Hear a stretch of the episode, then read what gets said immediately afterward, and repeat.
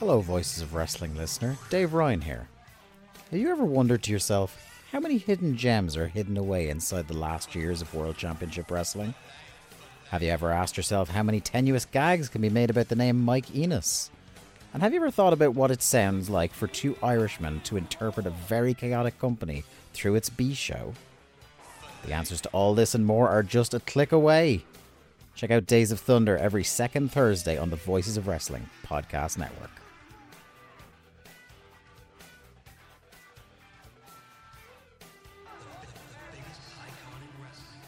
This podcast is a member of the Voices of Wrestling Podcasting Network. Visit voicesofwrestling.com to hear the rest of our great podcasts, as well as show reviews, columns, opinions, and updates across the world of wrestling.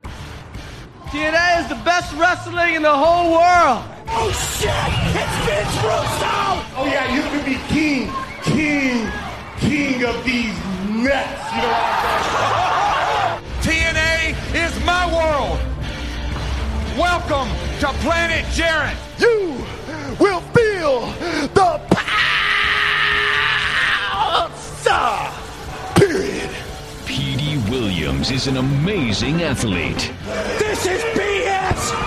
This sucks. I've lost my objectivity, and I don't give a damn. Welcome, everybody, to You've Got to Be Kidding Me episode number 30. We are a TNA history podcast that covers TNA one month at a time. This episode, we're covering October, November, technically two months, all the way up to Victory Road 2004, the first three hour Sunday pay per view. I'm Garrett Kidney. I'm joined, as always, by Liam Jones. Liam, it's a pay per view. I know, right? It's a proper, for real pay per view. Who would have thought we'd ever see the day? None of these shitty, small, two hour weekly shows on pay per view. Get out of here, 10 buck shows. Not TV disguised as a pay per view. Well, well, actually, when you think about it, there's, there's a little TV disguised as a pay per view on that pay per view when you look at it like the top to bottom of it. To me, that felt like a pay per view. There's like a middle hour of it that has the Roddy segment, that has the Dusty segment, that's like, this is like not fully TV on pay per view, but it's not not fully TV on pay per view. I don't know. To me, watching that show, it felt like a for real deal pay per view. Mm, so we'll get into all things Victory Road 04 and Randy Savage and Hulk Hogan again uh, coming up in, in a little bit. But before we get into that, before we get down to business, how are you doing? I'm doing fine. Life continues to go on. Liam is incredibly gotten to because someone once gave out to him about giving out about the weather on the podcast. and before we started, he's like, "It's so hot," but now he's he's like in his head about whether or not he can give out about how hot it is on the podcast. I'm saving it for when it's really, really hot. Like it's hot, but it's not. I'm dying here hot yet. Mm. And you got to remember, it's pr- probably 25 outside, but in this room, it's about 30. Yeah, you you ramp that heat up. You suffer for this podcast. Yeah, well, it's because I'm in a room with no ventilation and I have a PC running. If you don't end these three occasionally four hour recordings with some degree of heat stroke, are you really podcasting? Oh, there was some times where I would leave these podcasts like disgusting, like covered in sweat. You've earned it then. You've really earned it. You're a podcaster. Mm. And then Garrett's like, "Oh, in the third hour you get tired," and it's like, "Well, yeah, I've lost seventy percent of my body weight as I've sweated it out." Yeah, it's a workout. It's it's it serves multiple purposes. I I want to talk about the A24 Von Erichs movie real quick. Go for it. Um, I find it incredibly interesting. It might be my most anticipated like movie coming up. The one thing I'm like very curious about is they got the dude from Shameless and from The Bear on Disney to play Kerry, and that dude's like five foot 2 Mm-hmm. And Kerry was not five foot two, so I'm very interested in what like cinematic movie magic they used to make him look tall.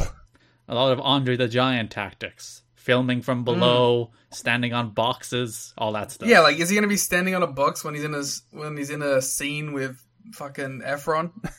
Well, Efron's not that tall himself, is he? He's like six foot tops, right? yeah, but like he's still like got eight inches on lip. Which is still substantially taller than the other guy. You're not wrong, but still. yeah. So and like I assume Kerry was like on par with Kevin. Like, I think they've nailed the aesthetics of that movie based on everything I've seen so far. Yeah, Kevin and Kerry are the same height. So yeah, a lot of boxes and film tricks.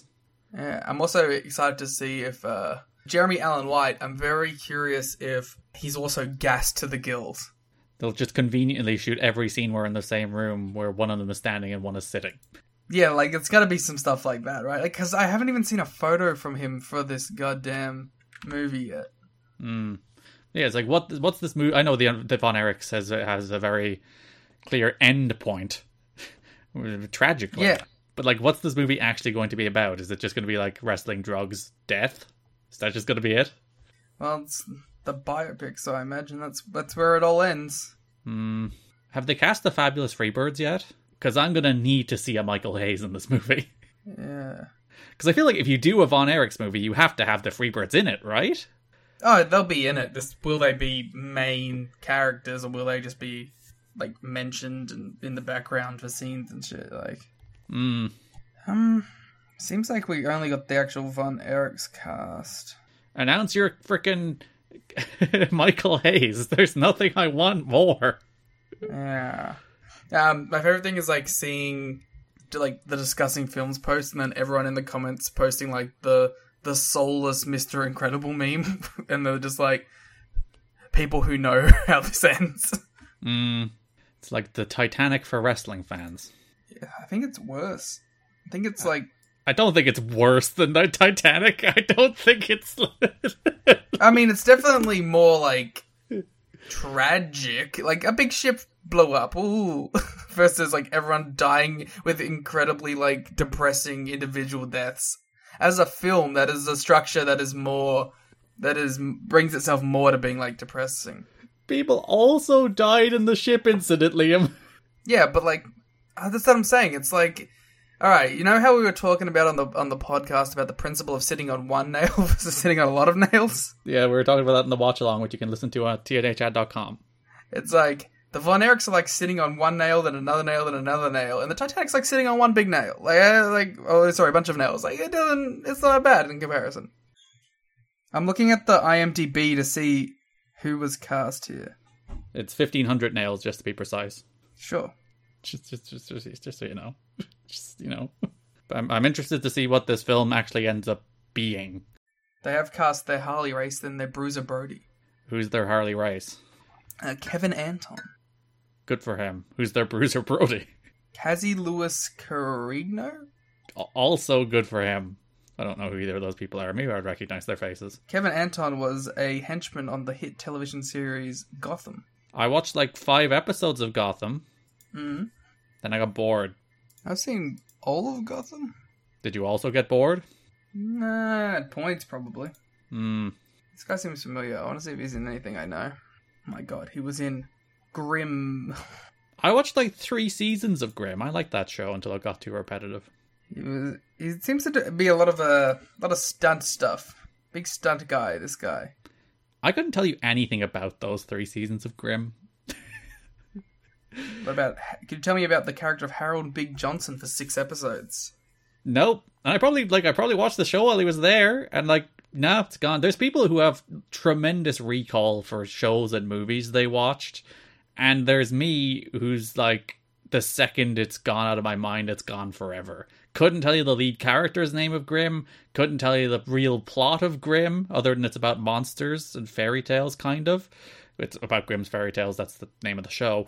That's pretty easy to infer, and that like I, I, I don't know anything about it anymore. And I watched like three seasons. It's not like you know Gotham dabbled for a few episodes, wasn't interested. Like I was committed to this show for three seasons. Would be the the bones of two years, I guess. Well, three years really, and don't remember a thing about it. Gone.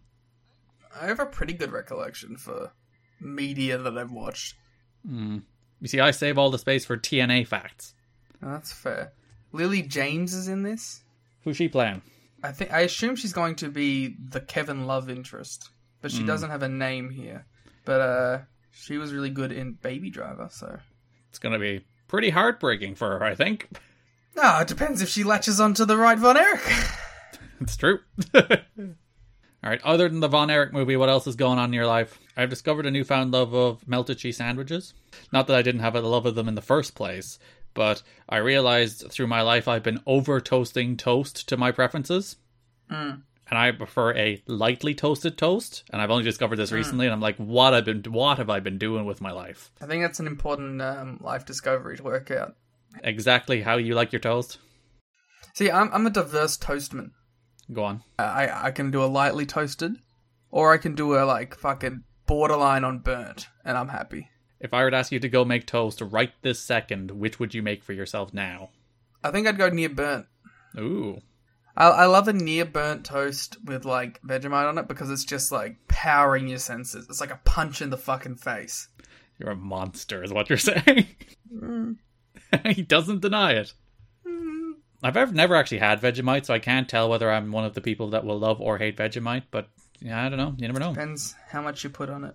Oh, so you're uh, so if you like slather it in Vegemite, you won't like it. No. These fucking Americans on these goddamn YouTube videos. They're like, oh, let's try some Vegemite. And either they just fucking chuck a, a spoon in the fucking thing, or they spread it like it's goddamn chocolate. When they, it's it's not it's not a sweet thing that you can just slather on there. Like you get your butter on there to cut it a little bit, and then you get like a tiny little piece, and you make an even spread across. It's very simple. And then eventually, once your body is used to taking on a gigantic amount of salt, you can increase it. So you have to build up the Vegemite tolerance over time. Well, if you want to go to that extreme of like slathering it on, yeah, you don't start off at the hundred. How long do you think it would take to build up the slathering extreme tolerance? I don't know. I do not know. I think you could do it pretty quickly. Hmm. Give it like if you're eating it every day, give it like a month. I don't know. Gradual increase. Uh, that should be Patreon content. I don't think it'd be very interesting. the Vegemite tolerance builder. Mm. Just every day I have a little bit more Vegemite, and it's No, that feels like TikTok content.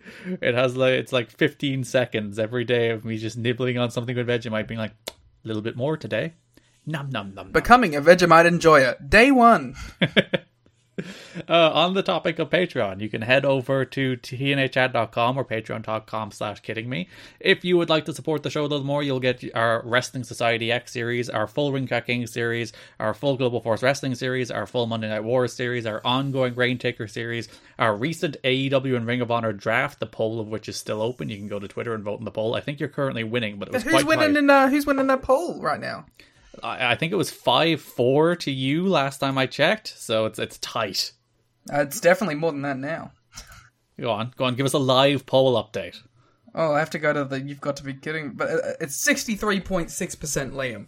Let me call up Scott Hudson and he can give us the, the, the election results. Yeah, yeah, we're still waiting on the results from Connecticut or whatever. Yeah, there's there's a server overload in Connecticut and, and you know, our home territories of Cork and Mildura are locked down, but we're battling over Belgium.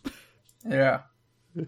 So you could go to tnachat.com, patreon.com slash kidding me, listen to our full draft and then vote on who has the superior draft and or card, whichever way you want to vote on. It's me.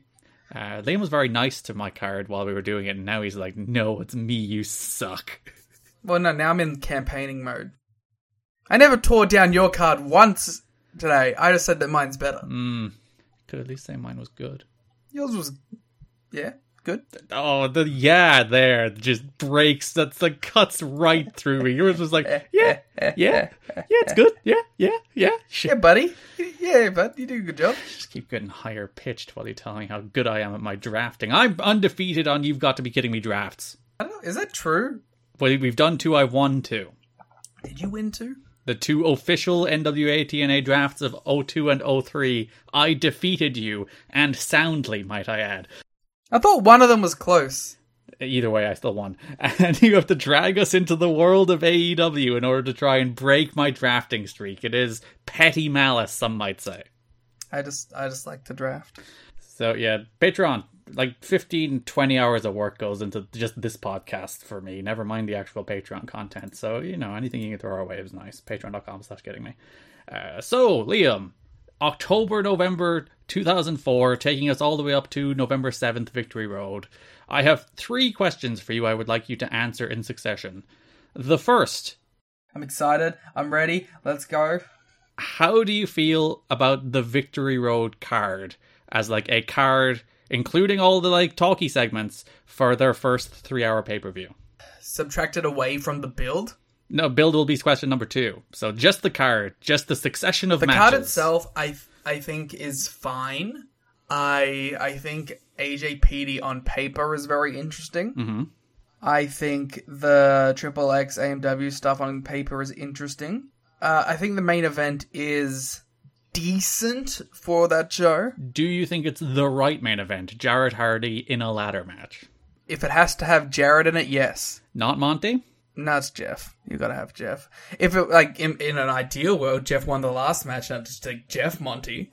But if Jarrett has to be in it, I'm I think Jeff's the right opponent. Mm. I suppose, especially for the first three hour Sunday pay per view, Jeff is there with Raven as the guys who are there regularly, who have the most name value. Well, that, yeah, that's another one. I, I I do think the Monsters Bowl match is a really good match on paper too. The tag match is bad on paper. You don't like the Three Live Crew? Oh, what a shocking development. Yeah. I don't know if like the the four v four was even like promoted. They did mention it. They didn't mention who was in it actually on television. They did mention there's an eight man tag when Johnny B. Badd had a match on the Go Home show, and he, they mentioned Johnny B. Badd would be in the eight man tag, but didn't say what the eight man tag would be. Okay, well then that's irrelevant to this point. And I think the X Division Gauntlet was like a good is something that definitely should have been on this show. So I think on if I had to give it a grade, mm-hmm. I'd give it like a, a B minus. to be fair, I wasn't paying enough attention to the scroll on, on the Go Home show. They might have listed the eight man tag there, but I wasn't paying attention to it. Well, if they did list it, then I'm giving it a C plus. no, stick with B minus. so you better hope they didn't announce it. to be fair, that eight man tag was meant to be Killings and Dusty against Kash and Dallas, but again, Kid Kash had a month, which we will talk about in a moment. So B minus for the card itself. For the card on paper, I think I, I broadly agree. It's like you get your X Division Flippy Doo match, you get your defining tag team feud with Triple X and AMW. Like Hardy is probably the right guy for the main event. I would have thought about Monty, and I would have thought about Raven, but Raven's probably too cold at the moment. It would have needed a longer build. also Raven's a heel. And if you were gonna do Monty, Monty probably has to win. So if you want Jarrett to retain, Hardy's probably the right guy. I maybe would have done Jeff versus Raven as the main event, and then had Monty beat Jarrett on the undercard. That would require Jarrett losing multiple matches. Yeah. Good luck with that one. Uh, you know. Yeah, Styles and Petey is like the first time ever X Division dream match. You know, the up and comer champion versus the guy who's the established X Division guy. That makes sense. You get your minis match just for variety. You do get the tease of the outsiders, which brings mainstream appeal. You do get the Roddy Piper segment, which brings mainstream appeal. You might not love it, but those guys are stars and names and will attract some attention on pay per view. Uh, yeah, yeah, I'm with you. Like a low B, maybe as high as a B. No, no, B minus feels right. Yeah. If it had like a. See, I can't get too mad at because this is just on paper talking about it. I can't get too mad at Jarrett and Hardy, but not a match that excites me personally. at the very least, it's a ladder match. It's Hardy's first ladder match in TNA. You get a little bit of like pull from that. There's a little spice to it. All right, so we've talked card. How do you feel about build? I think I- I'd go as far as a, a B to a B plus on the build. Hmm, you did learn comprehensively that Petey Williams is an amazing athlete. Well, Garrett, did you know that Petey Williams is an amazing athlete and the first X Division champion with a deadly weapon that no one has been able to survive, the Canadian Destroyer? I'm gonna wake up in a fever dream in like six months and just hear the words Petey Williams is an amazing athlete. So, for those of you who don't know, we saw. I think we have a new contender for most played vignette Ever. throughout the entire like series. History of wrestling. Never mind this series. Ever.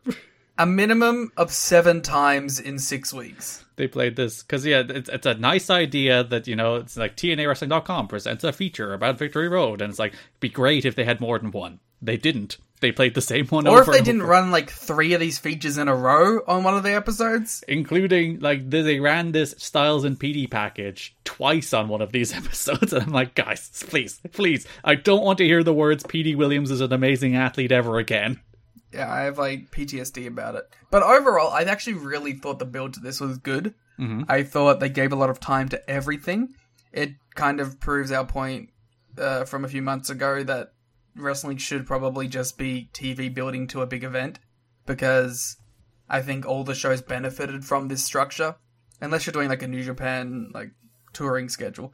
But I think that the main event was well built, even though it wasn't necessarily built around the match as much. There was, I think it, I think it was a 50-50. I don't think it was like 70 outsiders, 30 Hardy, because like once Hardy won the, the number one contendership, they did start building pretty heavily to the actual match. I think that the, the X Division stuff had like fumbled a little bit at the start, but throughout the attacks and the build, I think they got the Team Canada AJ stuff feeling good. I think that the, the tag match that should have been the title match, AMW and Triple X, was really well built throughout. I thought they did an interesting story, but obviously not a great payoff there. The title match, who gives a shit, uh, kind of thrown together, it feels like, but whatever. I think the Roddy Piper, although problematic, was pretty decently built to his segment. Problematic in so many ways in the end. Yeah. I honestly, I think, um, even like, I think TNA, like, sometimes falls into this, uh, pothole of, I'm just, we're just gonna go out there and throw the, the X Division multi-man on the show with no real build. Like, even this had build. It was only a couple matches, but you got to see everyone in the lead up to the X Division gauntlet. So I think that was well done as well. Yeah, because when you look at like the build to the X Division Gauntlet, which we'll get into beat for beat, but they they spent a few weeks announcing competitors, and then a few weeks of those competitors having matches, the matches of which had stakes. So yeah, pretty good job to even make that feel at least somewhat important. I, I, I love the Monsters Bowl build. It's just these three dudes murdering each other every week. So B for the build, B minus for the card itself. And then, without getting into specifics, which we'll go through all the specifics later, gut feeling after the pay per view. Thumbs up, thumbs down, success, failure. Um, It's a complicated question, isn't it? It's a complicated show. if I were to give it a grade, it and I will, it would be a passing grade, mm-hmm. but not a grade that you run home to mum and show her. Like a C. yeah, because there's like energy to the show, unlike a lot of the Asylum shows, even the big ones. Oh, this this immediate this felt like the Asylum shows felt incomparable. Like this this show felt so much bigger and more important than anything they've done. With the exclusion of maybe the Raven Jarrett main event. It helps that it's in the impact zone in like the, the more aesthetically pleasing building. It helps that that crowd was like fully invested in this night as being a special important night in company history. So there was great energy around the show. Even the throwaway tags, the crowd were into them all. It's not a show that was built for the, I think the likes of you and me to come away from it being like, you know, great match after great match, even though there are some very good matches on this show. But it's not like that home run, four great matches you'll be talking about for the rest of your life kind of show. It wasn't an NXT takeover, you know? Yeah, it's more like here's a little bit of everything, and a lot of that is good, and then some of it is not so good. I don't know, I'm sure it was comparable to like any Fed pay per view at the time. Probably even better than most. Like 03, 04 is a bad period for WWE. It's not good. So Yeah, I, I don't I wouldn't like agree with anyone saying that this was like an awful pay per view. Hmm, and I think it like it's better than most Asylum pay per views. I, I came out of most Asylum pay per views thinking uh, bad shows, bad company, occasional good things, and I come out of this one being like, if I were here in in November two thousand four and I plumped down my money and I watched this pay per view, I'd be like, I'll probably come back next month. It was well. It also wasn't boring, which is like the biggest thing. Where most of those asylum shows were just dull, and this one, this did feel like uh, an event. Yeah, especially the last year of the Asylum in particular, we've we've covered that to death. We can leave it behind us in the NWA era. All right, we'll talk much more about Victory Road when we get into the matches and stories themselves, but uh, let's get into the news first. So, the big note from Victory Road, the final point, the debut of the Macho Man Randy Savage, strolls out at the end of the show, points at Hall Nash and Jarrett, and that's it. That's our hook for TV. But because it's TNA, Liam, you cannot have somebody like Randy Savage showing up without drama. I mean, I would be disappointed if there wasn't drama. So we talked extensively back in 03 about how TNA wanted to bring in Hulk Hogan, about how TNA wanted to build their first three hour Sunday pay per view around Hulk Hogan. He was meant to wrestle Jeff Jarrett. They delayed that Bound for Glory three times before cancelling it because Hogan wasn't going to show up. Well, guess who showed up to Victory Road 04, Liam? Yeah. The Hulkster himself was just hanging around. Didn't want to come hang out? Didn't want to go shoot a segment? Oh, so Randy Savage made a surprise appearance at the end of TNA's Victory Road pay per view after negotiations with Sting fell through. They wanted a lot of people. Uh, they didn't get them all, but they wanted DDP for these shows too, but couldn't get them in time. He showed up on TV though. Savage was supposed to come in in what was supposed to be like the beginning of a main event run. Two days later, he cancelled his TV taping appearance, citing the involvement of Hulk Hogan in TNA as his reason. Hogan was invited to in- attend the TNA pay per view near his Florida home by TNA owner Bob Carter, father of TNA president Dixie Carter. When Hogan arrived, he bumped into Savage. Savage and Hogan have had a love hate relationship, which we documented on Patreon because we reviewed the Be a Man album. Be a man, Hulk. Great song, all time diss track. But they've had a love hate relationship over the years, mostly hate on Savage's side, since Hogan's wife Linda provided a safe haven for Savage's then wife Elizabeth when she was separated from him. Hogan told Savage backstage something to the effect of, You know, I've always got your back, bro. Savage snapped back, Yeah, that check will clear. there was like reports that maybe they had a scuffle, but that doesn't seem to be the case. Uh, Savage walked away and avoided Hogan for the rest of the night. Hogan once again is like negotiating with TNA about potentially coming on board, but apparently there wasn't serious talks about him actually appearing on camera at uh, Victory Road. You think that he's such a glory hound that he'd just do it? Especially like this is a success story for the company, and all of a sudden Hulkster's there, you know, smelling like blood in the water. There's attention for me now, as opposed to these shitty asylum shows. Yeah. Savage, now 52, informed Jeff Jarrett late on Tuesday afternoon he wasn't going to attend that evening's taping as scheduled, saying he wouldn't work with TNA as they were working with Hogan. As of last word, TNA had apparently soothed over the problem with Savage and expected him to return to TV the following week. So you get the debut of the Macho Man. You get what is like legitimately like a great moment to end the pay per view on. A big like hook that the Macho Man Randy Savage, one of the biggest stars in professional wrestling of the 20 years prior, has debuted even though he's 52 and not looking quite like the Macho Man anymore. It looks like Jeff Jarrett Last Outlaw. He does. He. That's where clearly Jarrett got the look from. He also looks like Bonesaw from the Spider Man films. Striking resemblance.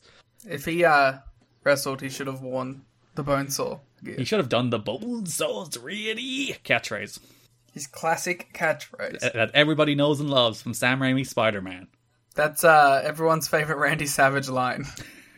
it's still it's Randy Savage, big star, and, and in typical TNA fashion, it blows up in their face because fucking Hulk Hogan finally decided to show up. They should have just not invited Hulk. They should have moved on. Well, especially when you get Savage, it's like Savage agrees to appear, like not just show up, not just hang around backstage. He agrees to be part of the product in a main event push. Seems to be into it. And like that's your program moving forward, Savage and Jarrett, for as good as that's worth.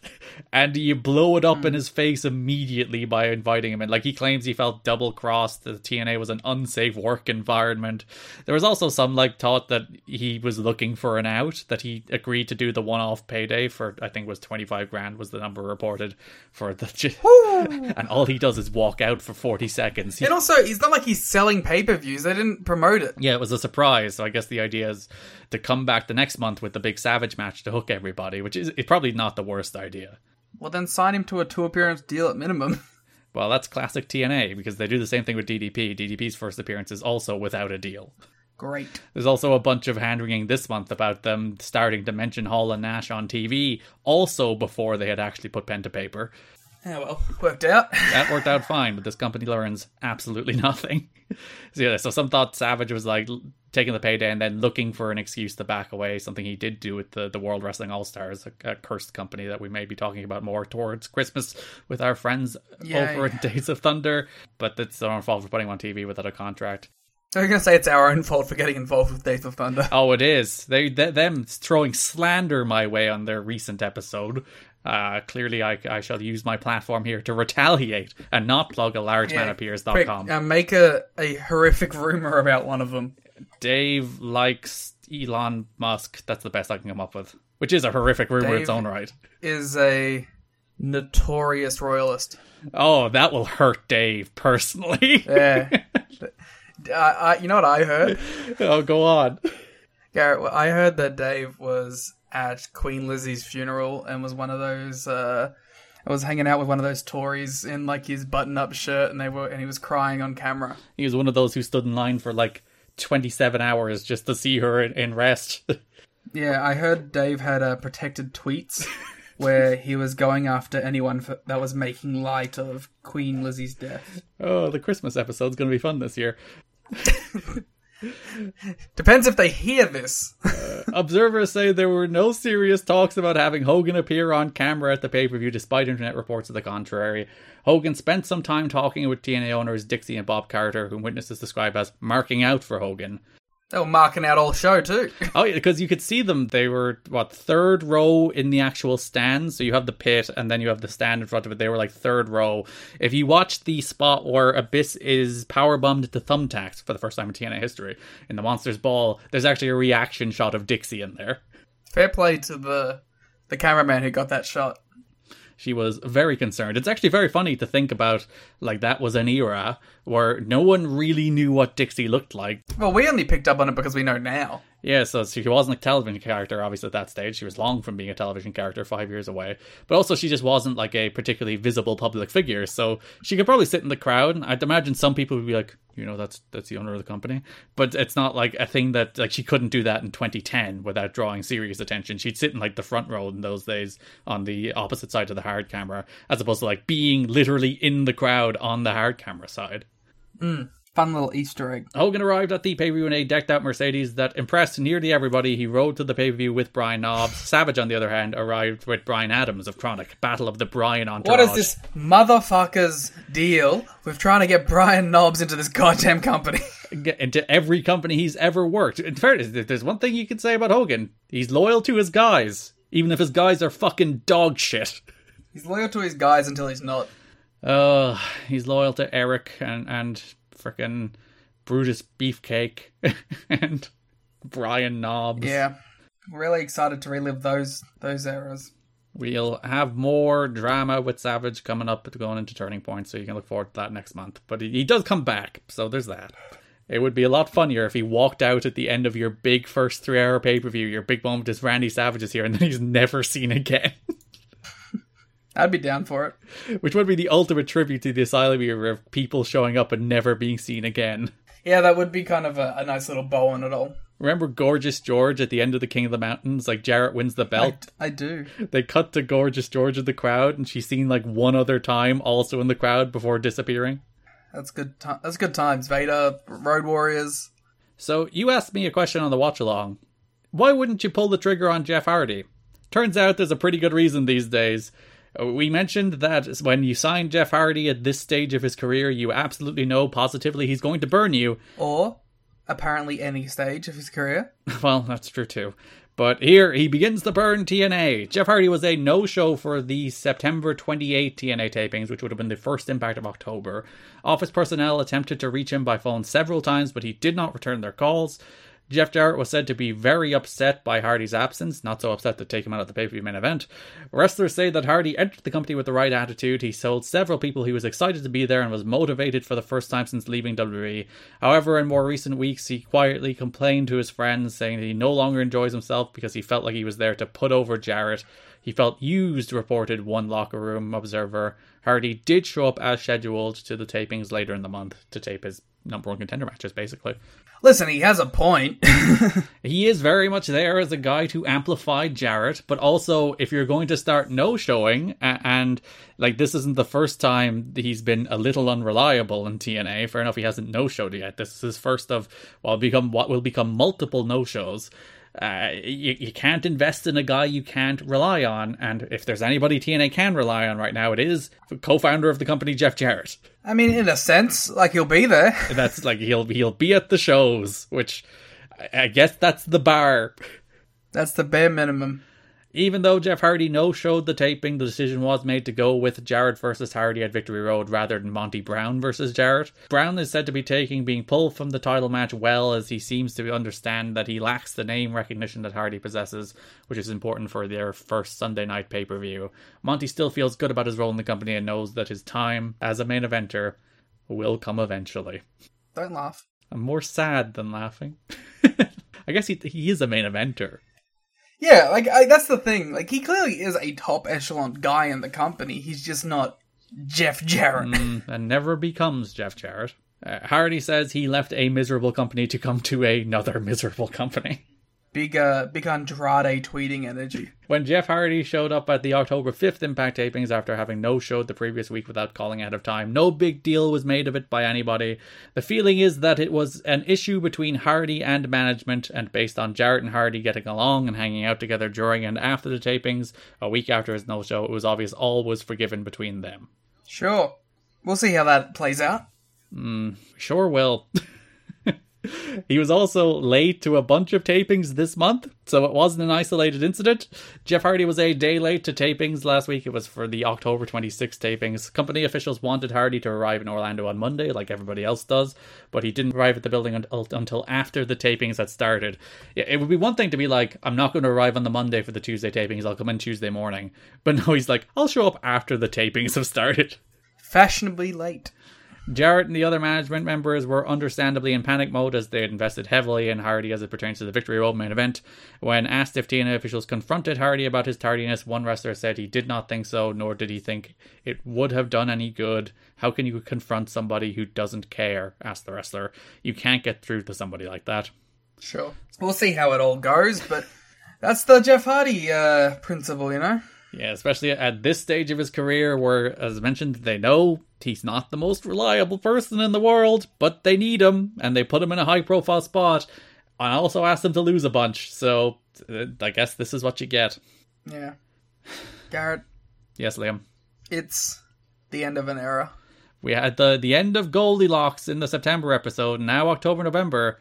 Vince Russo notified company officials that he is resigning from his creative role within the company in the next 30 days. Basically, that the November 7th Victory Road pay per view would be his final night. I- am crying. I am depressed. I have locked myself in my room. I refuse to leave my bed. I I don't know how to go on watching this promotion. I'm devastated. My vote didn't count. The the election was rigged. Uh I just I don't know I don't know how to live in a world without Vince Russo. Know, I met Vince Russo once. Oh, did you? I was at Bound for Glory 2010, where I was there with my brother, and we were just walking through the halls of the hotel where there were a bunch of wrestlers because we were staying in the same hotel because it was part of the, the fan experience or whatever, whatever you call it, the travel package for Bound for Glory. And Awful. and uh, I, I, my brother said to me, if we ever see Vince Russo, I have to take a picture with him with the like biggest smile on my face I can muster. and literally, we rounded the corner, and who else did we run into but Vince Russo? Did you take the photo? Damn right, I took the photo of me and Vinny Rue. Oh, please upload that photo. I'll upload the photo after this episode goes up. My brother's actually been pestering me to tell that story for like 18 months of worth of TNA. He's like ever since Russo showed up. Also, this means this is the episode where the oh shit it's Vince Russo is taken out of the open. This will be the last one that's in there. Oh. We'll have to find something just as impactful. Yeah, so that, that's also the end of an era. We're also changing the theme song for this episode, not just like the, the, the clips, but the theme song will go to the Impact theme song now rather than the, the pay per view theme song. You should put in the clip of me calling Dave a royalist. Petey Williams is an amazing athlete. Dave's a fucking royalist. Yeah, it should just be that ev- like over and over again. I don't want to put people through that. We've already suffered enough. yeah, with the loss of Vince Russo. He told friends that he is simply frustrated with how the company is run and how little input he has in the creative process. Speak on it. He's simply tired of arguing with Jeff Jarrett and Dutch Mantell over the direction of the company and feels that it's pointless to continue bickering with them since they make him feel like he is insulting them by questioning their booking decisions. Russo says he plans to stick with the company until his angle with Dusty Rhodes plays out, which means through the November 7th pay per view and the election for the Director of Authority. There's always a chance that Russo could have a change of heart. He, he doesn't now, at least, especially if he and Jarrett can get back on the same page. This wouldn't be the first time he's threatened to leave the company, but we know, for once, he does follow through with it. Once he does commit to his word. Uh, again, and with the classic, all these quotes come from Disco. One source said that Russo had done his best to keep his cool, but has been voicing his frustrations to friends for quite a while now. He's a very loyal guy who loves the business, but just can't take the BS anymore, said the source. No more BS, Vince Russo. It'd be so funny if it turns out this is actually like AJ talking to the torch and not not Disco. It's it's uh David Young. So there is like a growing power vacuum here because obviously Russo's on the way out. Uh, Jarrett, his, his attention is being pulled away from like booking and company responsibilities because uh, the cancer returns in his wife, and uh, his father Jerry is having heart trouble. So there's a lot of uh, problems going on at home for him. A lot of things that, that demand his attention more than silly little wrestling companies. Uh, also, Joy Your Legend said awful things about Jeff Jarrett this month. Terrible, terrible man. Really? He said something to the extent uh, in a media interview that uh, Jarrett deserved his wife getting her cancer back. And I was like, dude, what the fuck is wrong with you?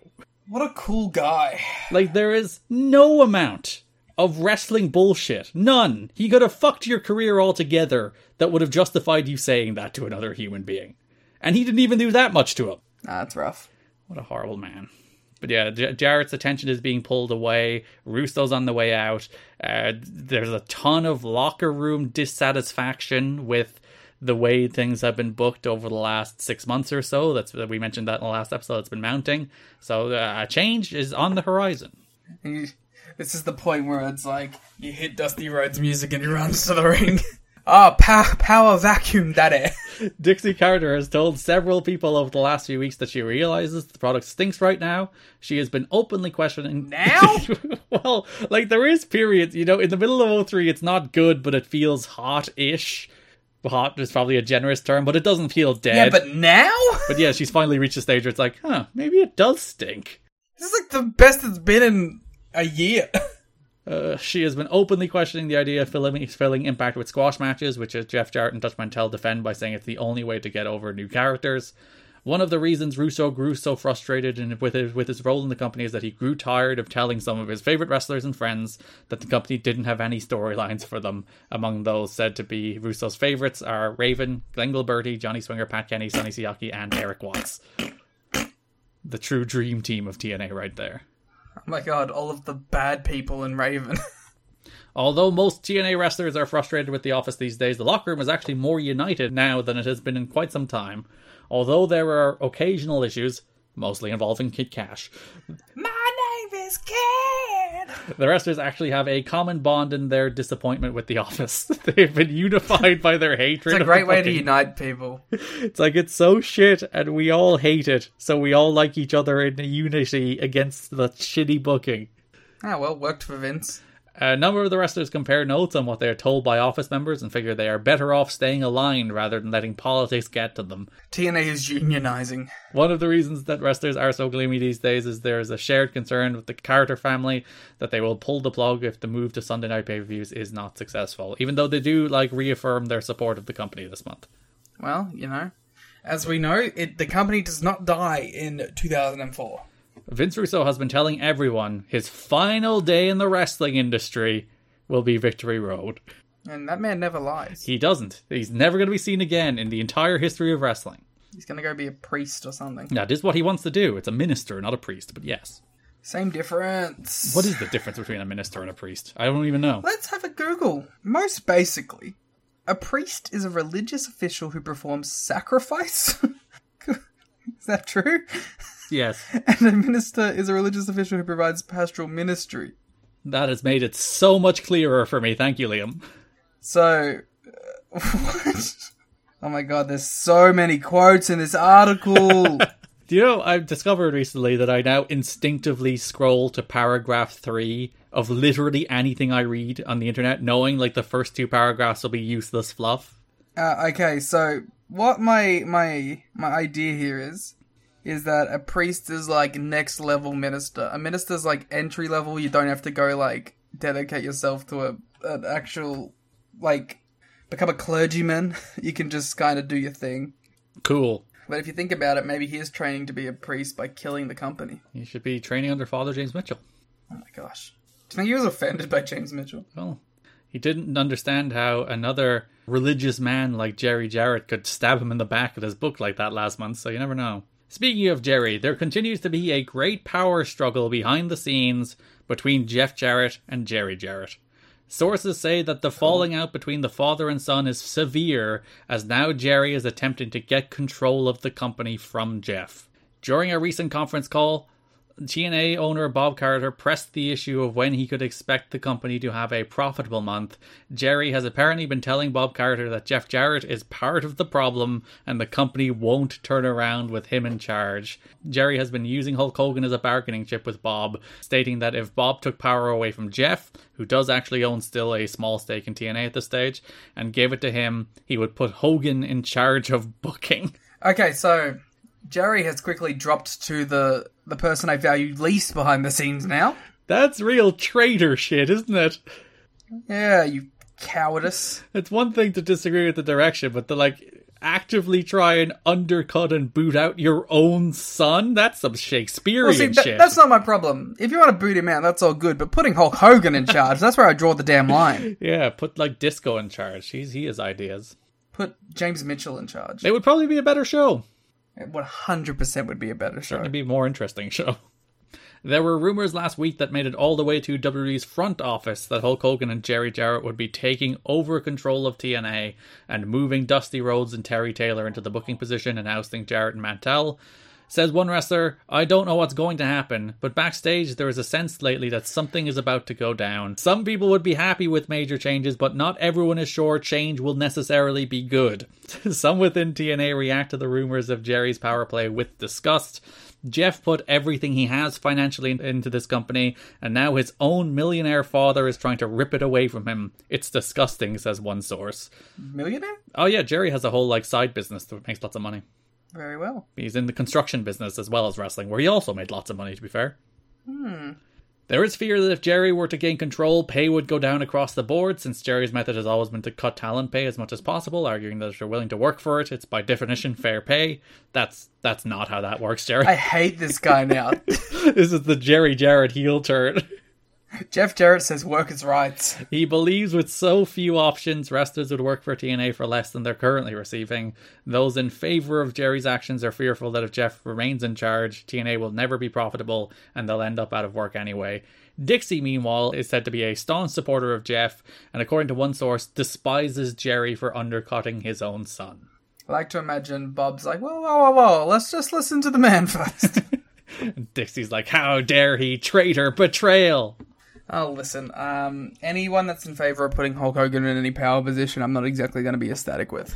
I get why, like, increasingly this pressure is mounting, because I just don't. I just don't know if this is the answer. the company has been losing money for a while now and they're reaching like the monthly pay-per-view thing where they they have to get this right you know if this one flops it is probably donezo for the company but also yes the answer is not give control to fucking hulk hogan Hmm. Speaking of non problematic folk, Kevin Nash and Scott Hall have agreed to financial terms with TNA, but as of October 12th, no- have not signed paperwork assuring they will actually be at Victory Road. I think it was as of the October 15th impact. Don't quote me on that, but I believe that's the first time they were named. Like uh, they they've been teasing the outsiders or like nameless outsiders for a while, but then Jarrett just flat out said, "You want me to say it, don't you? Scott Hall, Kevin Nash." Yeah. So they didn't actually have paperwork signed until closer to Victory Road than it probably should have been. They could have ended up with another situation where they advertised stars and then couldn't deliver them, just like they did with Hogan. But it all turned out fine, so everything's fine. Yep. Good business. Uh, Sean Waltman, who had at least one discussion with Dixie Carter and was assumed to be part of the mix with Hall and Nash, is now not part of any current Victory Road plans. With Waltman not coming in, even if Hall and Nash are finally signed, there will be no one to actually wrestle, which is a fair point. Who's going to carry the actual work rate of those matches? Big sexy baby. Well, Big Sexy does take a bump for AJ Styles on Victory Road, which I did not expect from him. a, a, a big ass bump. Too. Yeah, AJ takes a dropkick and he takes like a big cartoon, full like spread back bump. Yeah, we were talking about this on the watch along. It's like, do you think just everyone loves AJ, all these legends that come in? Because they all seem to bump huge for him. And I suppose this is night one where they probably want to be at least somewhat liked by the locker room because they are guys that, for as much as they do politic and shit, They are the boys' boys. yeah, they they are the the good brothers, some might say, and. uh, They want to make a relatively good impression. Hall bumps all over the place in that main event. Hall's like the, the super worker in that ladder match. He's the best part of the main event by far. And Nash takes a bump for AJ, so there you go. They are working. Dallas Page has also talked about being part of the Outsiders angle, but there have no hints on TV yet, and he doesn't debut until after the pay per view. Uh, TNA is not allowed to refer to Hall and Nash as the Outsiders, which they do everything in their power to get around. And honestly, I think cross the line. They don't just run up to the line of whether or not they can actually call them the Outsiders. I think there's times where they do just say the Outsiders. It's a couple of outsiders. But like even like the the tale of the tape before the Jarrett Hardy match, there's literally one of the bullet points is the outsiders. The comma outsiders. Could be any outsiders. yeah. Uh, Scott Hall was up to his old antics at last week's TNA tapings. His antics received mixed results among wrestlers, but mostly positive. Jeff Jarrett was holding a talent meeting at ringside where he was informing the crew about the Best Damn Sports Show period tapings. We'll talk about that in a sec. Uh, some wrestlers have even suggested that Jarrett held the meeting to show Hall that he is the authority figure in TNA because Hall was actually at the tapings. Nash was busy filming the longest yard in the build up to Victory Road, so he was never actually at TV. Hall was at some of the TVs, but never actually appeared like in the building. They just did those vignettes. Hall quickly showed everyone that he doesn't respect Jarrett as Jarrett was talking from ringside to wrestlers sitting in the bleachers. Hall mocked him from behind. As Jarrett was telling wrestlers that they need to arrive on time, Hall clowned around running in place. As the meeting continued, Hall climbed inside the ring without Jarrett knowing, snuck up behind Jarrett, and did several cross chops directly behind his head. A few of the wrestlers were giggling, but most did their best to keep a straight face so that Jarrett would be none the wiser to what Hall was doing. What a child. good kind of child though. Like, listen, on the level of wrestling antics, th- that's that's good stuff. Uh, I, I hope he at least had signed the paper at that point. Also, if you're Scott Hall, what the fuck are they gonna do? Yeah. You know, they're gonna punish you. You just goof around. You know, that at least Jerry's watching it like, yes. undermine him. Uh, on the other side of antics, the bad side of antics, there was a backstage fight at the September. By the way, there are so many backstage fucking stories. this is like the busiest month. Like uh, there is another, I don't know, two pages of notes about backstage stuff before we even get into the pay per view stuff. And there's a lot, unlike last month where there wasn't a lot of stuff on the shows themselves. We'll be talking about a lot in the shows themselves as well. So a busy month in TNA history right here. There was a backstage fight at the September 28 TNA event between Kid Kash and Chase Stevens. Didn't Chase Stevens just get stabbed? now, Andy Douglas got stabbed. Chase is fine. Uh, one of my favorite signs came out this month too, what? which was Get Well, Andy Douglas, and who else was Johnny? Devine. You still can't remember the poor man's Get Well, name. Andy Douglas, and Johnny Devine. Uh, another reason Florida is better than Nashville. To pardon the pun, just, just just turning the knife there, aren't they? Mm. that was you. would That pun was one hundred percent intentional. I said pardon the pun. I said not. I didn't say it wasn't intended. Fair enough. Kash has been feuding with the Naturals for months. He's been hard on them because he considers them green and doesn't think they've earned the push they've received. It's Just fuck off. Like, stop it. In fact, he's made it clear that he thinks the only reason they are getting a push is because they're friends with the right TNA office staffers. Especially this month, where like they lose the belt and they immediately become jobbers. Yeah. Also, they've been good. Yeah, they had that great. Hey, listen, match. I'm not in there working with them. I don't know if they're stiff or if they're unreliable or whatever, but as a viewer, like, this is the month where it feels like they've kind of gotten it together. Hmm. On Tuesday, Kash was mocking Stevens' tag team partner Andy Douglas for getting into a bar fight that resulted in Douglas and Johnny Devine being stabbed by another patron. Kash accused Douglas of making the rest of the wrestlers look stupid by getting into a fight in public. Oh, if I'm Eric Stevens with Eric Stevens, fucking Chase Stevens, I'm throwing the fuck down after that. You're not insulting my friend to my face and calling him a bitch. Like, uh, uh, like, yeah, okay, we're throwing down.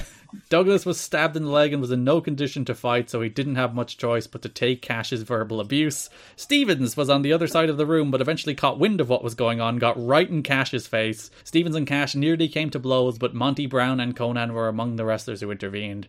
When Konnan, someone who's like, hey, hey, bros, calm it down. Mister, like two months ago, doing the drugs fighting rock and roll promo was what pro wrestling is, and he's like, guys, guys, come on. I'm sure Kid Kash has matured and is a nice fella now, but if like oh you're, you're slapping him in the face. Like this is a an RVD pick a hand situation you know? And pretty justifiably. Mm. apparently wasn't just hold me back so they can look good stuff. They they were ready to go. Cooler heads prevail but most sources don't believe this will be the end of Kash versus the Naturals backstage feud. It certainly wasn't on camera where they were teamed on the pay-per-view so. Mm. there was that backstage promo mm-hmm. with Kash and uh, Dallas and the Naturals where Kash kind of undermined them. Yeah, the whole idea was that like I'm the veteran, you're the rookies, you just follow me. And I'm now curious if the faces that they made at the end were very real. Because mm. they were like, fuck this guy. Taking the Tony Khan mentality of, hey, it makes for good angles, I guess. Mm. One of the things Kid Kash told Andy Douglas that led to the fight between Kash and Chase Stevens is that he should get on the gas, gain some weight, and he'd still kick his ass. Why, like, Jesus, really ripping into this dude who was stabbed? He has, like, the biggest Napoleon complex known to man, Kid Kash. But it seems like it's it's exclusively to people in the business. Follow up from Kash, who told the Daily News Journal of some place I can't pronounce in Tennessee. Murfreesboro. Well done. That he plans to retire from wrestling within three years and become a chiropractor. I have settled down mentally and spiritually, said Kash. The wrestling world is such a dog eat dog industry now. I'm just not as gung ho as I once was. what a cunt. I'm gonna dust off a, a Rich Kraetsch line here. Uh-huh. Eat shit. what an asshole. What a just like natural born asshole Kid Kash is. Yeah. Let's talk about a little something here with a worker just just just working and getting the fucking best case scenario ever. Miramax Pictures is planning to release a movie called The Adventures of Shark Boy and Lava Girl. Great uh, film. Yeah, uh, Taylor Lautner's in it, isn't he? Yeah, got me my first kiss as a child. I don't know who played Lava Girl. Oh yeah, they did like a, a reboot of this shit recently, huh? I hope he got paid again. I imagine. I, I don't think they called it Shark Boy and Lava oh, Girl. cowards. What? Okay, so it says Taylor Dooley, but was she the original Lava Girl? Yes, it was Taylor Dooley. I don't know who that is. She's um she pops up in a lot of things. A working actress. Uh, important note about Shark Boy and Lava Girl, though. They never bothered to clear the rights to the Shark Boy name, which are owned by the wrestler Dean Roll. Give me a shell, yeah. The story we'll see develop over the next few months, and Shark Boy gets paid. I come from money. I come from cash. TNA did announce the names of their next two pay per views for December and January, sending a message to potential customers that they're in this for more than a one time event. The second event will be uh, on December 5th, entitled Turning Point, and the third will be January 16th, named Final Resolution. Okay, uh, TNA all time great pay per view names. No one's ever done it better. Oh, yeah, like the first 12, you get Victory Road. Great name. Bang. I'll, uh, here you go. I'll give I'll give grades each name. Okay. Go. Victory Road. B plus. Turning Point. B plus. Final Resolution. A. Against All Odds. A. Destination X. A. Lockdown. B plus. Hard Justice. A. Slammiversary. A plus plus plus plus plus. No Surrender. A plus. Sacrifice. A fucking plus. Unbreakable. Alright, B plus. A little generic, but alright. Bound for Glory. A goddamn A. You also got Genesis after that. And A! All of them. Just absolute bangers. They really did. They absolutely nailed it. Again, like, TNA's biggest strength has always been aesthetics. Mm. And part of that is, like, just pay per view names that are perfect. They really, they really did. Like, they're just they're just part there's something about wrestling pay-per-view names that you can't put your finger on what makes them right until you hear them, and it's like yes, because some of them you get like the the TEW randomizer or e- EWR, whichever one had the pay per view name generator. That you're just like that's a fake pay per view name. Do you want me to pull up some? Sure. you tell me if if they uh, if they could be a TNA pay per view. And then you get something like Against All Odds or Bound for Glory. And you also have to say, you have to say bound, you hold the bound. It's not bound for glory, it's bound for glory. You always hold the bound. It's very important. All right, I'm gonna give you five from the TW pay per view generator. Okay. TNA, the end is near. That's that's like a dying days of WCW pay per view name. TNA, hotter than hell. No, absolutely not. That's one of like the mid 2010s Great Balls of Fire one offs that no, they never do again in WWE. TNA, no turning back. Too many words. All these are too wordy to be because TNAs are, are, are crisp. A lot of them are one words. TNA, exit wound. That's a an, a, an exhibit movie? DMX? Exhibit? I think it's exhibit, right? Exit wounds? TNA, ambition. That you know, that's not the furthest away. That one could make it. That one could make it. that would be like maybe a later one they introduce as like a one night only, but it's it's it's one that could work. TNA XX explosive. No, that's the name of Raw in like three weeks. Are they changing Raw's name? No, because you know the way they're doing the 30th anniversary of Raw. TNA last gasp. So the logo for the 30th anniversary of Raw is like the Raw is War font, except it's Raw is XXX for 30. It's like, is it really? yep. I've got to Google this. Uh, I don't think you. Should, Raw is sex. I don't think you should Google the words "raw is XXX." I, I, I don't think I can promise the things that are going to appear for you if you Google the words "raw is XXX." It's so you know what it is. Like it's so gross that it has the modern WWE logo on top of it. Mm. Like just bring back the scratch WWE logo if you have to. You know, like that. That makes me upset. I really don't like that logo. Yeah, well, good logos for Turning Point and Final Resolution TNA's next two pay per views. Uh, Chris Harris and James Storm have re signed with TNA, according to numerous sources. They had been talking to a number of people within the company about jumping to WWE, but apparently decided to stick it out in TNA.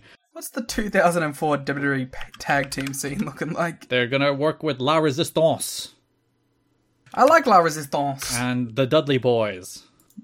Well, you know, they'll never get that chance if they stay here. Kenzo Suzuki and Rene Dupree. Oh, that's the poor man's La Resistance. Charlie Haas and Rico. That's the poor man's world's greatest tag team. If they, they wait a bit, they could get like an Eddie Mysterio feud. That would be pretty good. They would have good matches with Rey Mysterio and probably Eddie Guerrero. MNM. They'd also they'd have a great match with MNM. You can see the chemistry there.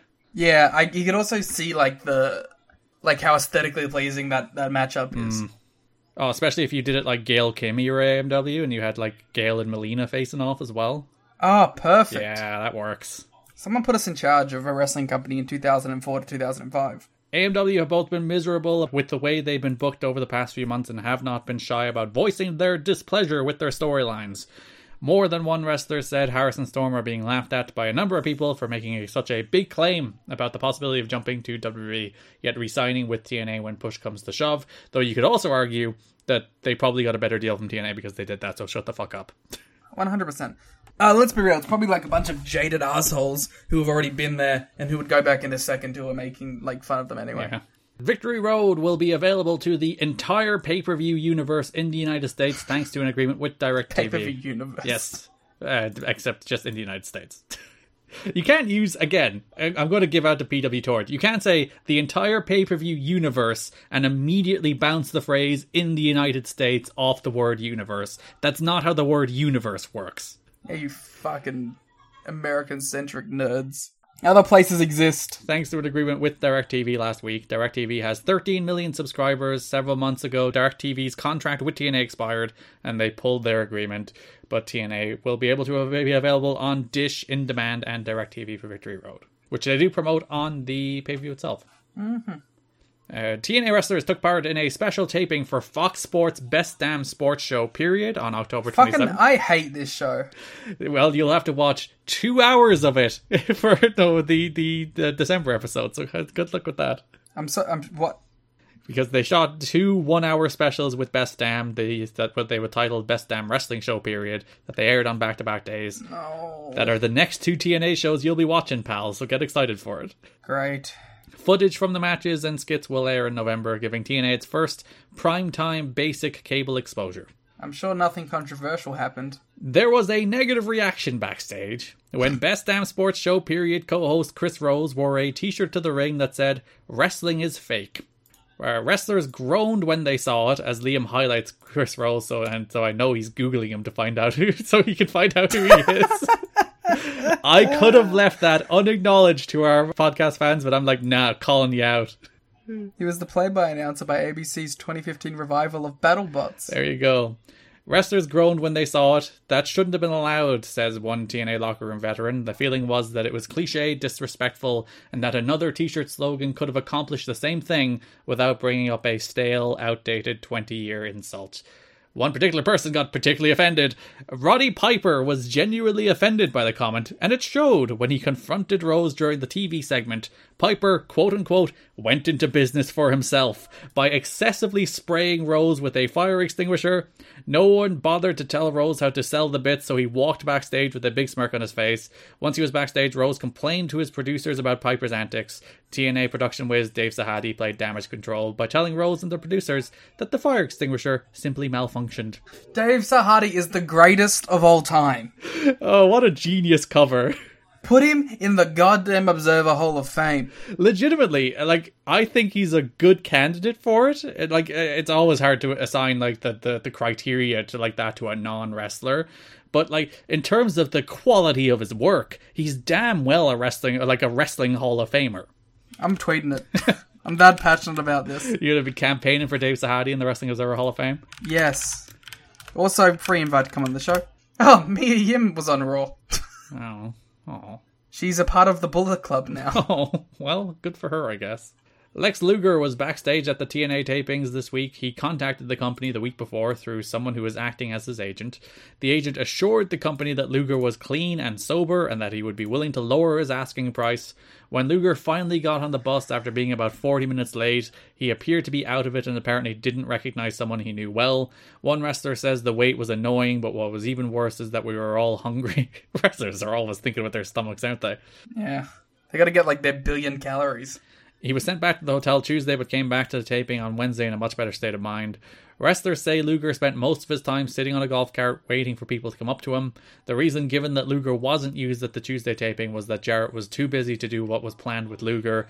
A vignette was taped but may never air. No word yet as to whether TNA intends to use him, but most wrestlers say they would be shocked if the company ends up putting him back on television. All right, uh, Garrett, we have to think of things to say about Lex Luger because the last video did really, really well. So, uh, Lex Luger, um, uh, fuck. I will say, like, this is a company who, when you look at the people they're bringing in, is very clearly desperate for stars. They wanted to bring Sting back in, couldn't get him. One day. they do bring Hall in, they do bring Nash in, they do bring Savage in, they do bring Piper in, they do bring DDP in. So this is a company who's like, we're moving into having to sell a, pay- a big pay per view every month. We need marquee attractions, so we're chasing big names. And it tells you what the general perception of Lex Luger was at this time for many reasons, a lot of which are justified, some of which might not be. But that, like, even though he is a name, even though he is a star, we don't want to be near him. Uh, I mean, he's just a li- he's a I can't believe I'm saying that he's a little too toxic even for TNA standards. He's also just no good. Whoa. Like like he was terrible in the dying days of WCW, and this is even further on from that. Like he hasn't had a good match since the early 90s. I, like I know there's like a, a Luger revival, which I'm on board with for his like early NWA stuff, where he was actually a good wrestler. Yeah, we, we watched that Flair match together uh, like years ago. But by the time you get to like 98, 99, 2000 WCW, the dude is so checked out. Like couldn't be further from being like like mentally checked into pro wrestling. So like no one wants anything to do with him and it's fairly justifiable, especially at the price. And for as much as he is a star name, he doesn't bring anything else. Like you can argue Nash Nash is like still a pretty good wrestler. He's no worse a wrestler than he was in like 96. Scott Hall was the best guy in the main event. So. Yeah, and, and like Savage is totally washed, but Savage is like a top five name in wrestling history for the 20 years prior, you know? Which Lex Luger Yeah. necessarily isn't. And yeah, you just you just want nothing to do with him. Yeah, makes sense. Jerry Jarrett is taking heat from wrestlers who blame him for bringing in Lex Luger. While it's true that Jarrett did agree to let Luger come to the show, he also made it clear that there were no guarantees regarding work, that the main reason Luger was coming in was to show that he was clean. Seems to have worked out. Well, he's not. Actually, oh, he is seen in TNA again in 2006. Hey, Garrett. Yes. New Elon just dropped. Oh, fuck. Go on. Just in. Elon Musk has discussed putting all of the Twitter behind a paywall per The Verge. Good. Fucking kill it. Just kill it. So make sure everyone subscribe to our Tumblr. Get on the YouTube, please. The Patreon. we, have, we have a 16,000 follower deep TikTok. We don't need the Twitter for this. Yeah, fuck you. Go follow us on TikTok, alright? We'll, we'll start doing the dances. We just crossed 500 subscribers on YouTube, too. Look look look forward to Garrett's um Vegemite eating series on TikTok. Uh, I'll, I'll, I'll shape the Vegemite in the shape of TNA wrestlers. Oh yeah, Garrett can play Sonic Frontiers on the YouTube and I'll Oh, watch. God. Lots of good content that we can do. We don't need this this hell site. USA Championship Wrestling, the group Bert Prentice is running that Jerry Jarrett was supposed to be booking, ran its return show on the 2nd of October in the Nashville Fairgrounds. This was a test as Jarrett was hoping TNA had cultivated an audience in Nashville that the characters were giving up. The show, without giving free tickets out, did about 175 fans. it's a bad month for Jerry, isn't it? He's taken L's everywhere. Well, to be fair, he he could have capped off this month by getting control of the company. So They used some TNA wrestlers, including Storm as a ref, Michael Shane and the Naturals, as well as Ryan Wilson. That sounds like an appealing card. I'd show up for that. Hmm. And one of those stupid, dumb shit, dumbass, dumb fuck wrestling stories, as opposed to the contrast with the harmless Scott Hall one. Here is the Jerrelle Clark story. At the 28th of September tapings, he and Mikey Bat beat David Young and Lex Lovett when he pinned Lovett after his 630. Many in the company thought he had changed the finish, as the original finish was supposed to be a roll up. They wanted to protect hmm. Lovett because there had been thoughts of doing something with him down the line. Just stupid in its own right. Terry Taylor, not knowing the finish was a roll up or any of this, told him he could do the 630. He never went back to management or the original agent to clear it, even though Terry Taylor is an agent and in management okay, supposedly as retribution.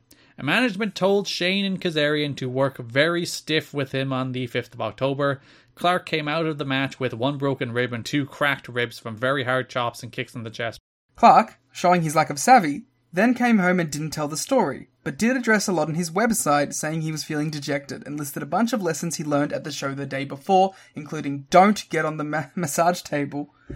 That if a second agent changes what the first agent did, make sure to report the first agent. He also said he was reprimanded for getting in more than two moves on a hot tag and said everyone knows what's going on but you in reference to the fact a lot of wrestlers as well as a, as well as tag partner Batts knew about the retribution coming in the match but had no but he had no idea. He went to the doctor after the show who told him he needed to take some time off to let his ribs heal. So naturally, because he needs the money, he's not taking any time off including working indie shots. This is like just the worst. That's some peak Dave shit there by the way. some Dave ass sentences. But this is like the worst wrestling bullshit. In that he was told one thing by one person, told another thing by another, and instead of it just being like a harmless misunderstanding, that like this wasn't even a TV match. This was for fucking Xplosion or whatever. Like this didn't even air on Impact, and you're making this big ass deal of this dude because he did his finish on Lex Lovett. It's not like he went in there and like pinned Jeff Hardy before the fucking Victory Road main event. It's not like he went in there and shot on someone. He did his move in a match he was already booked to win, and this is the bullshit that comes of it. And it's not even like, oh hey dude, uh, clear that by the original agent from now on, okay? That's that's how you deal with that situation. That's how you deal with it as a normal human being, not a dumbass, stupid, idiot fuck wrestling nonsense where you're like, oh yeah, shoot him. We need to teach this kid a lesson. And also, it's like for, the, for a business that's based entirely around protecting each other, Mm. it's such a ridiculous sentiment to be like, go out and hurt the guy. I hate wrestling sometimes. I hate it so much. Just, that's just such a silly aspect of the business. I'm glad it's it's probably not all gone. You probably still get shit like this happening, particularly on indies with people have big league and younger talent. You, pro- you get it on shindies. That's the funniest thing. You get it in companies that don't matter and will never be relevant. Yeah, because it, it's a bunch of like old timers clinging to the position of locker room leader and uh, like Who never made it like who never did anything. yeah, and they'll haze new guys. Where I, I don't think you get this in real companies anymore. I, At least I hope not. I mean, did you see that Athena Jody Threat match Oh, went into business for herself. Yeah, de- when Jody Threat was smiling the whole time, she was definitely feeling like Jerrelle Clark. You've Got to Be Kidding Me is brought to you this week by HelloFresh. With HelloFresh, you get farm fresh, pre portioned ingredients and seasonal recipes delivered right to your doorstep. Skip trips to the grocery store and count on HelloFresh to make home cooking easy, fun, and affordable. That's why it's America's number one meal kit. Subscribe to HelloFresh and check Save Money off your fall to do list. HelloFresh is 25% cheaper than takeout and less expensive than grocery shopping, too. Have a packed fall calendar? HelloFresh's quick and easy meals, like their 20 minute recipes or low prep and easy cleanup options, mean you'll spend less time in the kitchen and more time with your loved ones. So go to HelloFresh.com slash VOW65 and use the code VOW65 for 65% off plus free shipping. That's the code VOW65 at HelloFresh.com slash VOW65. All right, that brings us to broad topics, starting with not the date with fate or anything. It doesn't have a tagline this time, which is quite disappointing, but the Jeff Jarrett versus Jeff Hardy match, the main event of the first three hour uh, Sunday pay per view. Jeff squared. Jeff Jeff squared. See, that would be pretty good, wouldn't it? Takes us to the October 1st Impact. Jeff Jarrett had a squash match. He wrestled Brian Gamble. Yeah. What are your thoughts on Brian Gamble? He wore some pants. They were blue. I gotta, I gotta be honest with you. All these squash matches are blended together in my brain. I imagine one squash guy. So you can't differentiate Brian Gamble from Mark Stevens, from Luther Jackson, from Roderick Strong, from Jason Picaro, from Well, Spider Nate one of them. One of them. from Ryan O'Reilly. Yeah, no. To be fair, you do get some interesting job guys. Ryan O'Reilly, he shows up, he's Big Con. You get Roderick Eric Strong. Stevens. Eric Stevens shows up. So there's some names this month. It's not all just nobodies. I'm talking about the nobodies. I did like how Jarrett launched Brian Gamble over the ropes at one stage in this match. It's like, Jarrett, you are not Abyss. Stop treating this wrestler like you're Abyss. I also somewhat admire uh, Jarrett's commitment to always doing walk and brawls, even in his squash matches. He's so like Jeff Jarrett pilled that it's like impossible for him to do anything else than what he knows. So he's going to take that dude out to the floor and throw some punches, maybe a whip or two into the rail, even when it's a freaking 90 second squash. That's great. I honestly I admire the commitment to the bit. So he beats Brian Gamble with the stroke. Jarrett grabs the microphone and insists he's not leaving the ring until he finds out who his pay per view challenger at Victory Road is going to be. He then takes a seat on the announce desk. He puts like a chair on the announce desk and sits on the chair on top of the announce desk, which was a fun, a fun visual. Jarrett with some fun visuals around announce desks this month. Yeah, Jeff Jarrett is my favorite wrestler who I don't enjoy seeing wrestle. Uh, Russo comes out. The crowd chants, "You killed Nitro at Russo." It wasn't just him. And as Days of Thunder are covering right now, not like it was in a good state before he arrived. Can you hear the thunder? You know what I've heard about Days of Thunder? No, no, we've done enough. Russo says he spoke to the same outsiders and they didn't cut it. So there'll be a mini tournament to crown Jeff Jarrett's uh, contender for Victory Road, which, which will feature Raven, the alpha male Monty Brown, the Monster Abyss, and the charismatic enigma Jeff Hardy. Raven needs a nickname. The Maniacal Raven? Yeah, is he the maniacal? The the Rowdy Raven? The ravishing raven. To be fair, WCW canon did at one set, a point suggest that Roddy Piper might be Raven's father, so Oh my god. You can take the Rowdy name. But the winner of that mini tournament will challenge Jarrett. Jarrett said if Russo isn't going to bring some outsiders to Victory Road, then he will. Then there's some more exhibition stuff that we'll talk about when we get to AJPD. I like that um he's like uh, he's still being coy about who they are, but Russo's like, I talked to him. I know who you're talking about. Yeah, and they suck. They're they can't do it for number one contendership. Who, okay, if you had to add another two matches, ignore how the like finale would pay out. What would you make in the next two matches if you had to put Kevin Nash and Scott Hall in this tournament? Oh, so like who would you pair them with? Uh huh. Well, you'd need Nash against someone who can be like good. AJ. Ah, but you don't want AJ to take the AJ's job to losing. Nash. So I, I'd probably say Hardy. No, you can't use people already in the tournament. Oh, but I was gonna make book Scott Hall against Abyss, and that match would rule. and also, they, this company doesn't have other main eventers. Or other like heavyweights. Who are you gonna put in there? Konnan and BG. Oh, why? Why have you said such a thing? Okay, it'd probably be Bobby Roode. He's not doing anything. And probably Ron would be the only other like main event. Yeah, guy. so okay, Ron versus Nash, Roode versus Hall. that would be all right. All right, we solved it. All right, October 8th Impact. We had the first of the two semifinal matches, probably the most loaded episode of Impact. And boy, did they tell you. Uh, yeah, well, justifiably though, they had Hardy against Abyss and Monty and Raven on the same episode, And AJ Roderick Strong. which was the best match on the show as well. But like having an, uh, two actual matches between stars on Impact, which is a thing they just don't do. They don't have one match between stars on Impact usually. Never mind two. Yeah, this again. This is when it, it started to feel like a different show. You know, we're getting big matches, like big stars on the show every week. I really enjoyed this episode. I thought this episode flew by.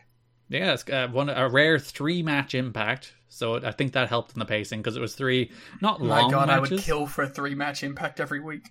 like they weren't long matches because like the, the two tournament matches were given special 15 minute time limits but i think both went in and around 10ish thousand strong was about five minutes as well How many episodes are they taping at once at this point? i think they're still only on one So, and Xplosion, I guess. And best damn as well toward the end of the month All right. but i think they do move to bulk tapings if not s- straight after this shortly after this hmm. So yeah, the first of these matches was Jeff Hardy versus Abyss. Hardy had the instrumental modest on the in, but then the lyrics modest when he won. It was very upsetting. I'm very confused about the modest law. I think they just fucked it up the first time. I think it's just meant to be lyrics modest now. Hmm. Uh, there was some very mean chants directed at Jeff Hardy here. Hmm. There was some "We want Matt" chants. There was some "Go home, Hardy, go home" chants. Which I still attest is just them wanting Jeff to win the match quicker. That's true. Abyss, this this scrub, this nerd, this Goldylocks dweeb should be losing to Jeff Hardy much quicker. I'm very sad about Goldylocks. There is a moment on one of these shows where they're like on commentary, look how much more successful Abyss and Alex Shelley have been without Goldylocks. And it's like, God, guys, you don't have to rub it in. Stop, stop, she's already dead. So, as mentioned, this match had a 50 minute time limit. It didn't come close to the time limit. Hardy got the referee to help him with a whisper in the wind, which seems like cheating. Or, sorry, not the, well, the poetry in motion, not whisper in the wind. I mean, you know, it's involuntarily. There's probably like a setup they could have done that would have actually seemed relatively organic to use the referee as the launch pad for the poetry in motion. But no, he just said, hmm. get down, and the ref got down and he did it. You could have, like, Irish whipped Abyss into the corner and had Abyss, like, take out the ref as he does it. Mm. And that way, like, the onus of the move happening is still on Abyss. So it leaves it a little 50 50 as to, like, why you wouldn't just immediately DQ Jeff Hardy. Yeah. Or just not do it. ah, he's gotta hit that. He's gotta hit it. Hardy went for the swanton, he missed, then Abyss. A real rough miss on the Swanton, too. Yeah, that's a He thud. just kind of thumped it. He rolled through on a chokeslam for the win. He goes to the final next week. And then the other match, Monty Brown faced Raven. I actually thought this was pretty fun. It was just two big dudes beating the piss out of each other. Mm-hmm. Which is, you know, my kind of wrestling. There is a conversation at this stage about whether or not Monty Brown is ready for this level. And you can argue, what does this level mean when the main event Yeah, that's the is thing. It's shit? like, oh, can he do a three star main event? Probably. I'm pretty sure anybody can do like the standard of main event Jeff Jarrett is turning out. So like that that's kind of a false premise in the first place. But even if you take it on the like regular can he work main events, like he works this match against Raven and then he works the finals against Jeff Hardy. And at no point did I think he's not ready. No, he felt exactly on par with everyone. He felt like a guy who can have a 10 minute TV match with Raven, and it's pretty good. Same with Jeff Yeah. Hardy. It's, he did not remotely look out of place. He looks and feels like a television star. Like everything about his look and his moves and his presence in his promos scream TV star. And you could argue, like, can he carry a 20 minute main event? Maybe not, but again, neither can Jeff Jarrett, so. Yeah. So Raven tried to use the chair, but Monty charged into both Raven and the ref. Raven hit the chair toe hold, but Monty kicked out. There's a big kick out, too. Uh, Raven missed the chair swing. He got pounced. He'll face Jeff Hardy next week, as Jeff Hardy came out and watched from one tunnel while Jarrett watched from the other. There was some heat on Raven for his match with Monty Brown. Impact is taped live to tape, which means they time it and do the shows like it's a live show. Raven, who called the match as a veteran, went 40 seconds to a minute long, fucking God forbid. And they edited some things out of the show to make up for the missed time. They had to take out probably one Petey Williams is an amazing athlete video package just to make up for this main event. Oh no. I like Dave's little sass here with the NYC video package that nobody missed. yeah, it was apparently an NYC uh, package that was taken out. Uh, and yeah, the world wept at the loss of this New York Connection video package. They really wanted to see Disco walking shirtless through the streets in New York. Uh, Brown was mad because he thought Raven called the match to make him look bad and took too much of it. I, I didn't think that at all watching the I was going to so. say, I, I don't know if I agree with that. Monty, you're out to lunch. Uh, which led to October 15th. Hardy versus Monty Brown. Winner faces Jeff Jarrett in the main event of Victory Road. Again, a 15 minute time limit. Uh, TNA's favorite staple. Abyss watched on from the crowd. Raven watched on from the rafters. And you looked at the camera really weird. Yeah, so Raven is like literally in the sting spot in the rafters, and they, they show a camera shot from there in the ring, and then they pan up to Raven, who turns and looks like maniacally into the camera. to me, it looked like he was waiting for his cue. Because he, he does do a run in this match, and he does a run in like two or three minutes after he's shown on camera, so he like had to book it down those steps. what, if, what if he just like ate shit? Uh, this did feel like a big match, though. Yeah, but like all Jeff Hardy matches in this company, it's really disappointing. Well, yeah, because Jeff's not good. Yeah. So Monty caught Rudy with a stray elbow. Hardy hit a swanton, but there was no ref. Abyss comes in. Black Hole slams Hardy. Monty pounces Abyss, but then Raven comes in, cracks Monty with a chair, drops him with the Raven effect. Hardy hits the twist of fate, but Monty kicks out like right at three, but they call it Jeff Hardy wins. I thought this was interesting that Monty didn't take the easy win Mm. and capitalize. He went after Abyss, but Hardy very much did. And in theory, like Monty's not a babyface yet, Yeah. but Jeff Hardy is a babyface. And Jeff Hardy was like, a win's a win, baby. yeah, so the heel is like, no, I'm not going to take the easy win, but the babyface does. Yeah, I thought that was a, an interesting choice there. Jarrett is interviewed by franchise later in the show. Jarrett asks what they're going to do paint their face and have a clown match. Yeah, it's pretty good. They should do that. Oh, by the way, during that Monty Hardy match, the crowd chanted, break his neck at Jeff Hardy. like, guys, come on. So mean. Cool your jets. No super freak is going to knock Jarrett off his mountain. Super freak, super freak, super freak, yeah. Franchise wants to know about the outsiders. That's where Jarrett finally says the names Hall and Nash. Says Hall is coming in on Jarrett's side, and then warns Nash about potentially being on Hardy's.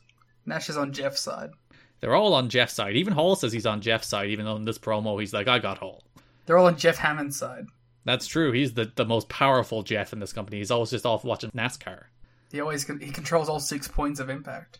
October 22nd opens with Jeff Jarrett versus Ryan O'Reilly, who you might know as Big Con from Current Violent by Design, Yeah, big con.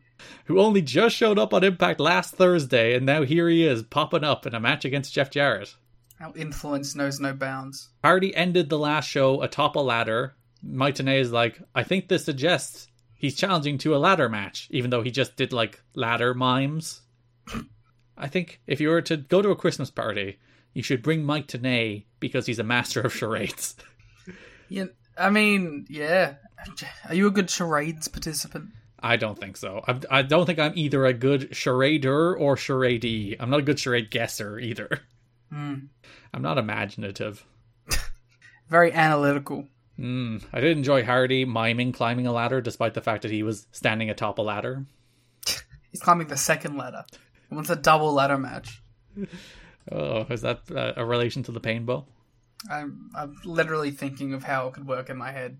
So Jarrett had this squash match against Ryan O'Reilly. Uh, Hardy had set up ladders all over the impact zone, trying to goad Jarrett into accepting uh, the title match in a ladder match. Jarrett used the t- a ladder a bunch against Ryan O'Reilly, which again wasn't a DQ for some reason. the rules in this company are loosely applied, Uh, you can kind of just do whatever you want. Especially when you're Jeff Jarrett, I guess. Yeah, well, 100%. Jarrett won with the stroke. He whipped O'Reilly into the ladder after the match, but Hardy did the save and then did the same to Jarrett. Hardy climbed the ladder looking for a swanton, but Jarrett bailed. I'm very excited for this future Big Con Jeff Hardy team. Taking down Jeff Jarrett.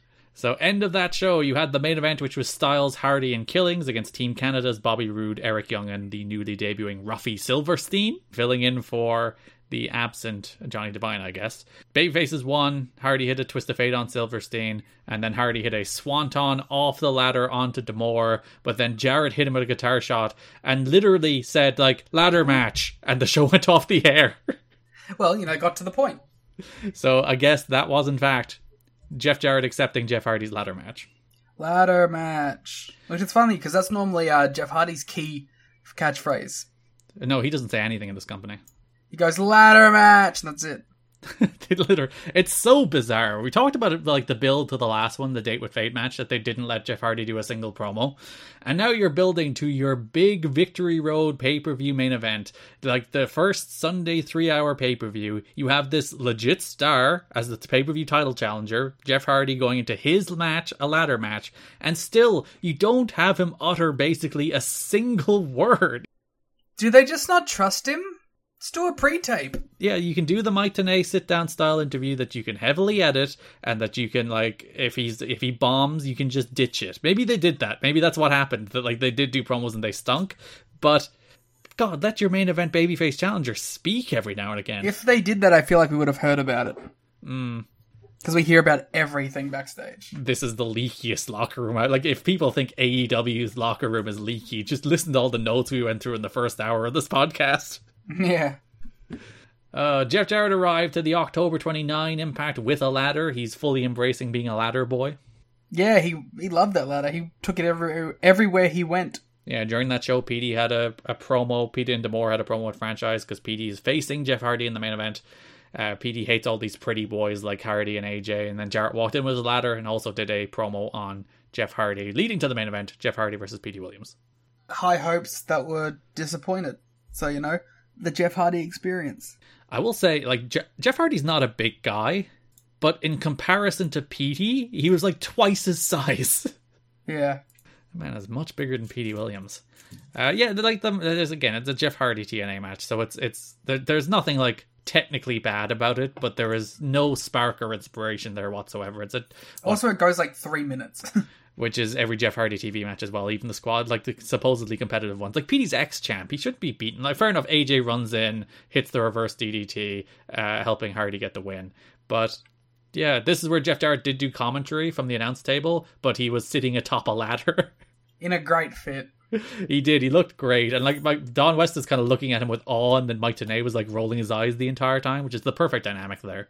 I get, you know, this is just another case of the X Division champ being used to put over the world title feud. So Yeah, it's like Jarrett pushed Hardy off the top as he goes for a swanton that distracted the ref. Petey sets up for the Canadian Destroyer, but AJ ran out, hits him with an inverted DDT, and helps Hardy win. So it wasn't clean, and it did build toward Petey's pay per view match, but you just you just didn't need to do it. Mm. do you know what my biggest takeaway from this was? Go on. That Petey Williams is an amazing athlete and the first Canadian X Division champion with a deadly weapon that no one has been able to survive: the Canadian Destroyer. God damn it, you sent me up for that one.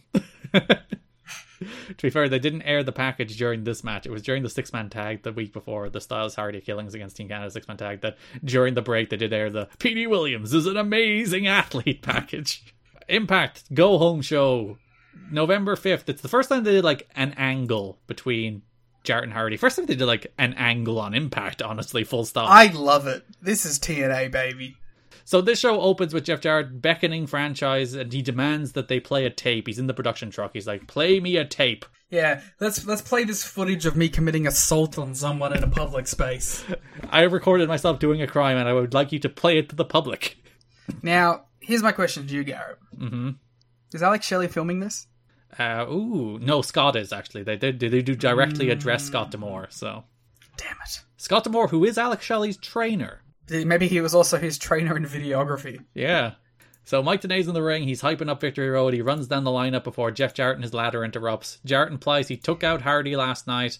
They roll the tape of Jarrett and Team Canada sneaking into Hardy's hotel room. Petey dressed up as a maintenance man. They knock on the door. Petey's like, maintenance? There was no reason for him to wear the maintenance man outfit. Jeff never opened the door to see him. But that was so they could get into the building. They you didn't see how they got A public space, you can just walk in.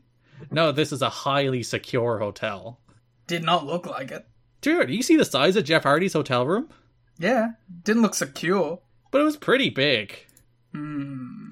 He had like two couches in there. They had like a whole couch area, and any hotel room that has a couch area is a fancy hotel. Hmm. So yeah, maintenance man Petey gets Hardy to open the door before Hardy and Jarrett jump him, and they're like, "Ha ha, we've taken him out. He's not gonna make Victory Road." Uh, says he'll need a new pay per view opponent. It can't be Nash because his knees are shot. Can't be him. He can't walk. Dusty comes out. Dusty says things will change when he's in charge. It says the next time Jarrett pulls this to make sure they get the job done. Hardy attacks Jarrett and climbs the ladder. Petey runs out, distracts Hardy long enough for Jarrett to push him off the ladder to the floor. So Hardy's little comeback here got nowhere. And then Dusty and AJ checked on Hardy. Jeff Hardy's also like covered in fake blood. yeah, and he was being stretchered out, and Jarrett did the whole attack him while he's stretchered out gimmick. Uh, like it's a go home angle. It's not. It's not the worst. It, it, it they did probably add a little bit of juice to this match. I much prefer the the hotel attack though. Yeah, They should have just left it at the. Hotel. I suppose they couldn't leave it in doubt as to whether. No, the- you needed you needed to have some like valiant babyface coming out. And Yeah, and you couldn't end the go home show with the question of being will the babyface challengers show up for our first pay per view? I guess you can't really do that. Uh, the main event was meant to be Styles and Hardy against Jarrett and Petey. Hardy had to be taken out of the match. It was replaced by Ron Killings. So Jarrett hit Killings with the belt. Styles pulled the ref out. Then Jeff Hardy showed up. hey, wait a minute. Man not in the match. Came out, hit the twist of fate, followed with a swanton bomb. The ref counted three. I don't know why. Hardy's not in the match. They did build up the like he pinned Jarrett with the swanton. It was the first time that Jarrett has been pinned since he lost the belt to AJ in that steel cage match earlier this year, which I think was March or was it April? Either way. So it's been, it's been a while since Jarrett was pinned. Hardy's the first person to pin AJ. This is the first time Jarrett has had a competitive match on Impact. Full stop. And what a match it was. Perfect for the Jarrett regime. Oh, during the, the promo segment on the show where Jarrett interrupts Tenay, there is the all time Mike Tenay face. yeah. where he's like looking up to the ceiling, rolling his eyes. He's looking mad and frustrated. It, it's the it's one of the ones that's like one of the defaults on Twitter. If you search for Mike Tenay, it is like one of the best Mike Tenay faces. We also got another great one when they announced that uh, Victory Road was happening in Florida. Oh, the the big suspenseful announcement. Yeah, where he's like sucking in his lips and he's just nodding. God bless Mike Tenay. I love him so much. So we talked about the Hardy and Jarrett side of this pay per view main event. We haven't talked about the outsiders side of this pay per view main event. The outsiders. Whoever they could be. So Hall and Nash do debut kind of on television in the build up. They both have individual promos. I fucking hate the Scott Hall one. Why? Tell me why. It annoys me more than the Petey one. Where he's like, hey yo, hey yo. Hey, yo, hard cut. Hey hey yo, hey, hey, hey yo, hey yo, hey hey yo. I hate it. Petey Williams is an amazing hey yo. So you don't want me to start doing the other quotes? Uh, yeah, like I don't know, it's it's it's fine for what it is. I, like bo- both of them, I guess, needed a presence on the show in the build up to the pay per view. They didn't give away either of them actually appearing until the pay per view. They did like sixty second promos. Uh, it, it's it's you know it, it's fine. The promos were nothing special. I did like Nash's like maniacal laugh toward the end of his. Yeah, I like how he just cut it in his hotel room.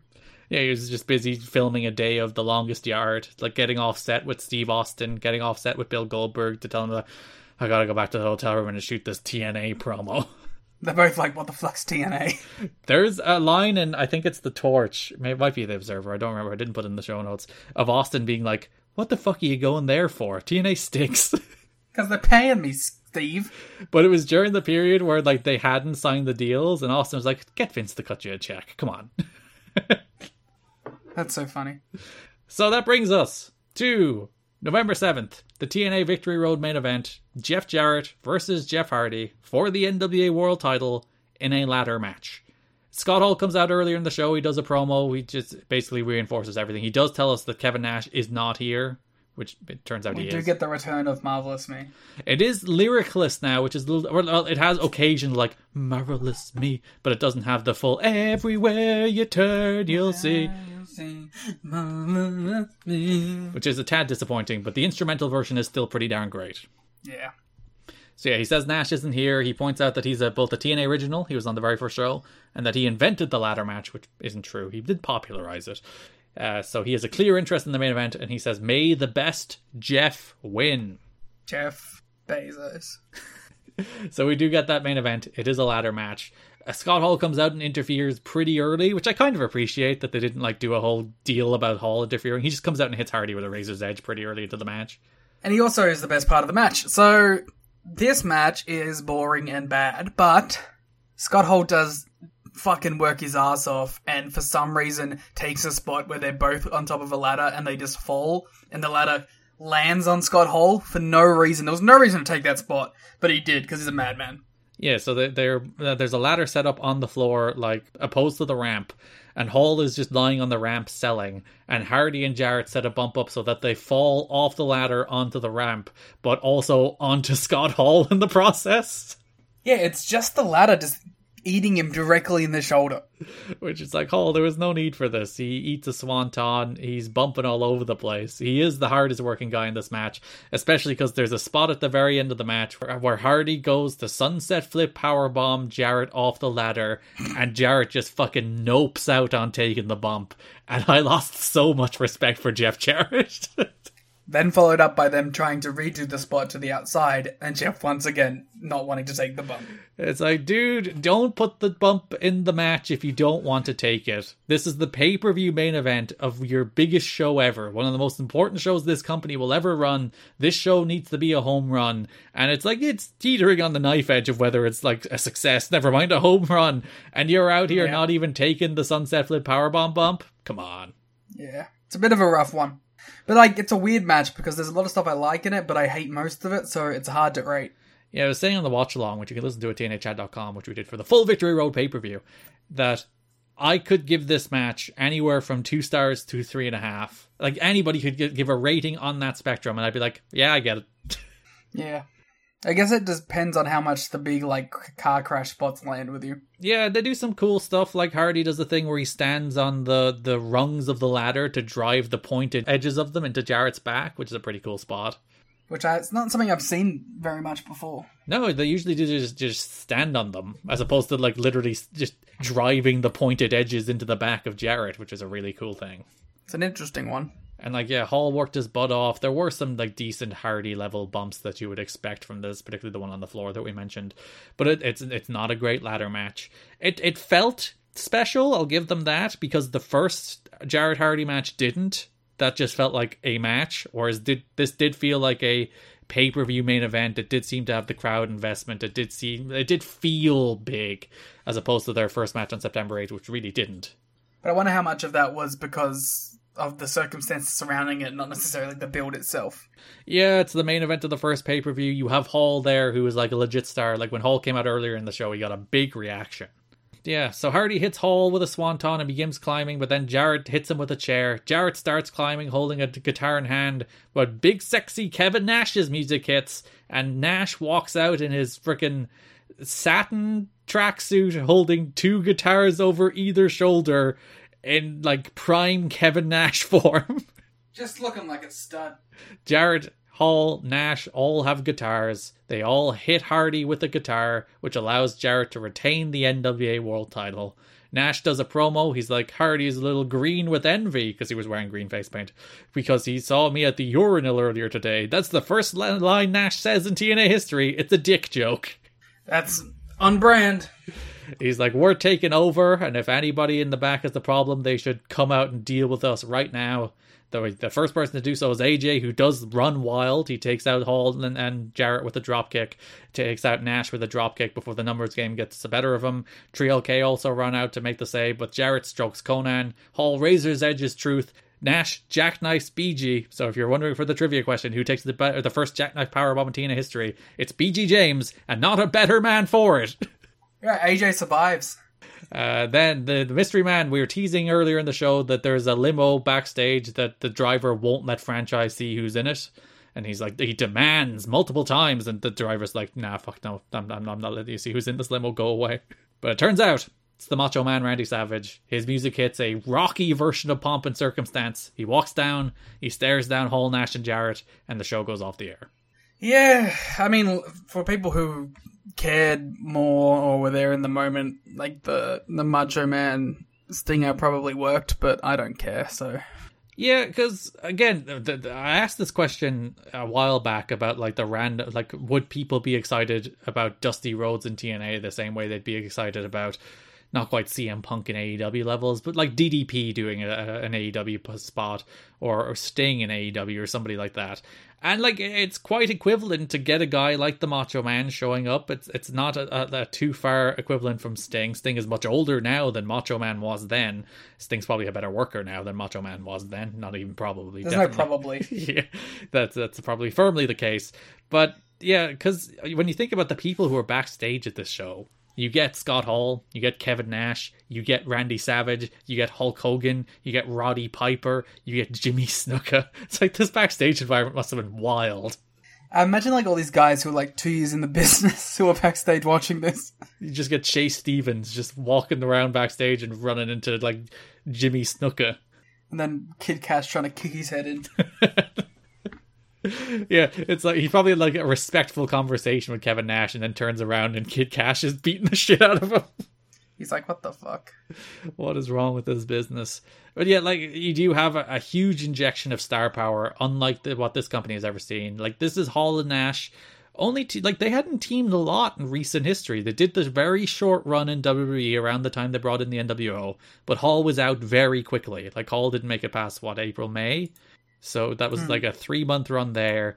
They weren't together in WCW since like 1999. So Hall and Nash together is, I think, an attraction still in 2004. For some people, sure. Like they are stars, stars from an era when people actually watched television, and like Nash can still go to the level he could always, which is not very, but at least it's not actively worse than he used to be. Yeah, it's not. It's not like he's deteriorated. And like Hall was still a pretty good worker in 2002 TNA, but I don't think he's in the same shape now he was even then. But even then, he's probably still a pretty good worker because he's still Scott Hall. Yeah, there's like a base level, but both of those guys still hit. But at the end of the day, it does send the message that like this is our, our coming out party, our big three hour pay per view, and like Styles got punked out by these guys. Th- 3LK got punked out. That's no loss. And but it's it, it's the Savage Nash and Hall show. It's not the Styles Monty and AMW show. It's the Savage Nash Hall and Jarrett show. Thank you very much. And I, I guess you could cynically think that is among the bigger problems as well. That like all of this is once again revolving around Planet Jarrett, which he does that promo for the first time this month. By the way, he does the "This is Planet Jarrett" and you're just living in it, or whatever the actual line is. He does that promo for the first time, and yeah, it really is just Planet Jarrett now, isn't it? Yep.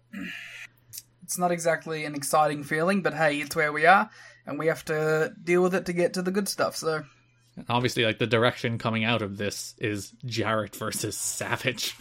great. which is a match that never happens. But thankfully, Right. probably. But we will see Macho Man at Turning Point. So the next story, the continued feud between the American Dream Dusty Rhodes and Vince Russo finally comes to a head. This is just a bunch of segments. Yeah, so they they set up pretty early in the month. Vince Russo and Dusty have at odds for, for months and months and months and months and months and months and months now. Longer than I think anybody could care. So the October 1st episode, they're all in an office. Uh, Uh, that's where their Funk was supposed to be there, but it turns out that it was actually Harley Race as the other member of the championship committee was called in as opposed to Funk.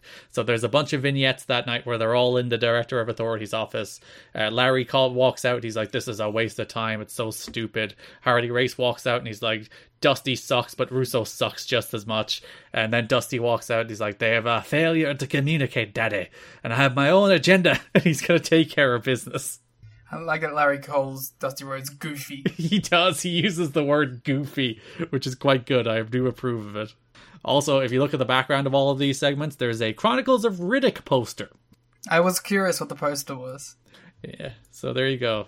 We should review all of the films that feature on posters in TNA. Nah. Oh, how could you not love this suggestion? So, October 15th, Impact. Franchise has Dusty again. Dusty says Hardy will up the ante tonight as they build to the ladder match. Uh, Russo wants to know what Dusty's talking about, and Dusty's like, Don't you worry, Daddy. He's like, I run the show. Would you stop it? uh, Dusty wants an election between Russo and Dusty to see who will be the director of authority. Great. So uh, this is 04. This is moving into what the Bush and John Kerry election, right? Yep. So the playing off of that. As uh, the next week, that we did have a bunch of campaign ads. There's a Dusty Rhodes campaign ad and a Vince Russo campaign ad. Yeah, but um, I like Vince Russo's kind of one where he's like, he's tearing down Dusty Rhodes, and he's like, "Oh, there'll be a show full of promos." it's like interviews on an endless loop, said in like the the full political attack ad. It's like, how dare did you know he would have interviews on an endless loop and his bionic elbow is fucking stupid. Yeah, and it's like, all right, and then Dusty has like a a local man running for like council style ad. Yeah, he's like he has the experience, knowledge, knowledge misspelt by the way, spelt K N O W L D E D G E here. And this promo aired at least three times this month, including on Victory Road itself, and they never fixed the typo in knowledge. You know, I take it back, Dave Hardy out of the Hall of Fame. It's either like masterful political satire or bad quality control. And I'm leaning toward bad quality control, but still. Yeah, I'm not giving them the credit for that one because it would be a good bit to satirize political ads and misspell the word knowledge. That would be actually a pretty good bit, but I don't think it's a bit. it sure would be a good bit. Uh, yeah, and then Russo ran ran the actual attack ad. He's like, "I'm a, a law hardened man from the mean streets of New York." And he carries a big stick. He does carry a big stick. He does have his baseball bat. The franchise has Dusty on that show. Dusty admits to planning a negative campaign.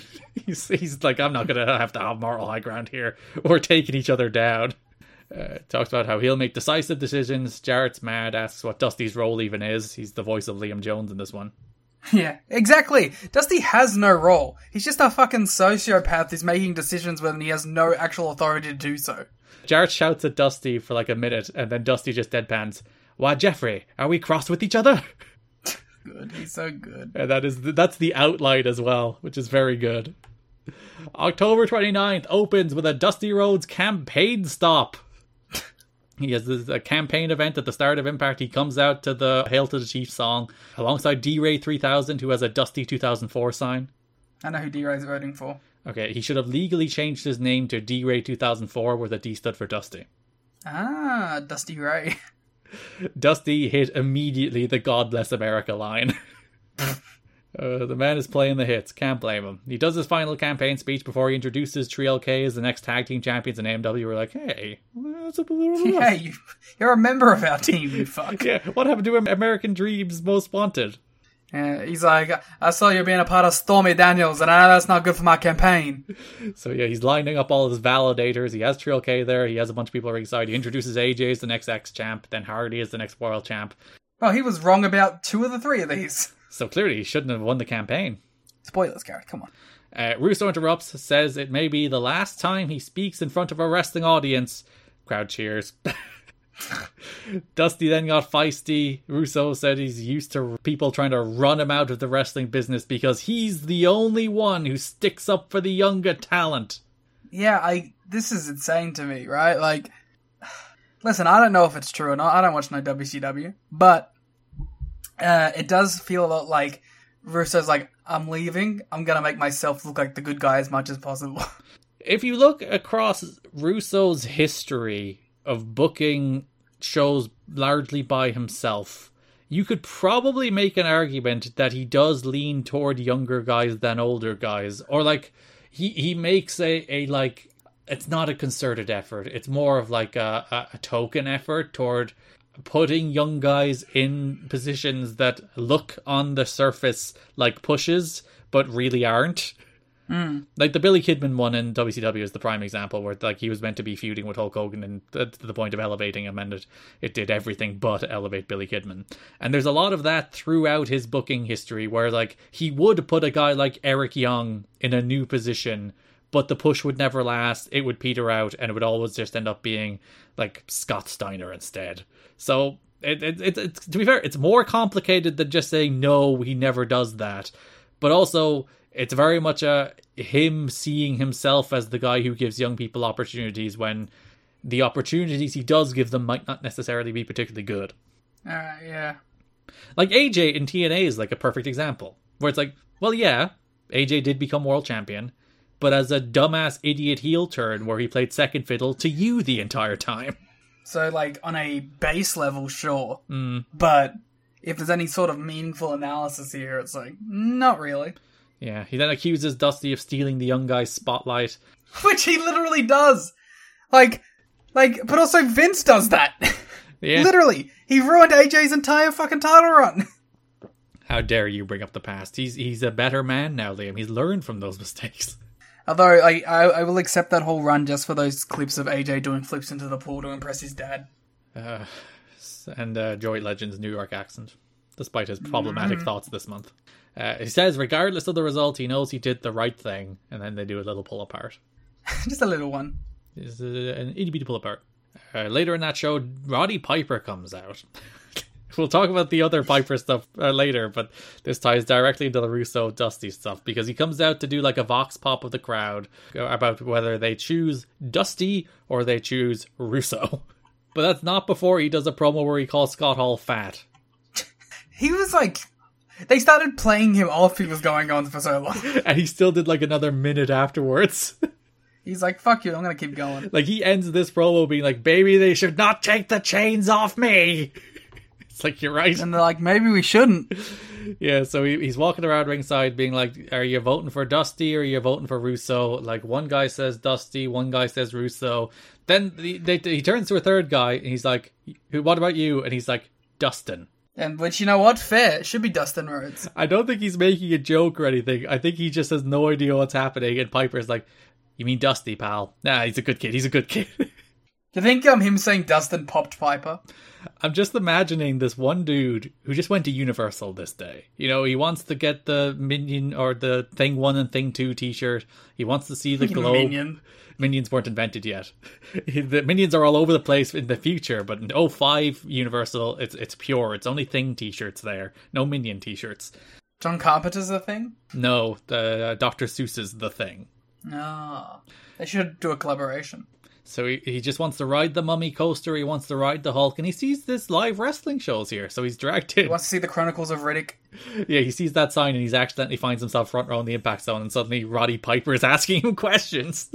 I like to imagine he's just a big Dustin fan. yeah.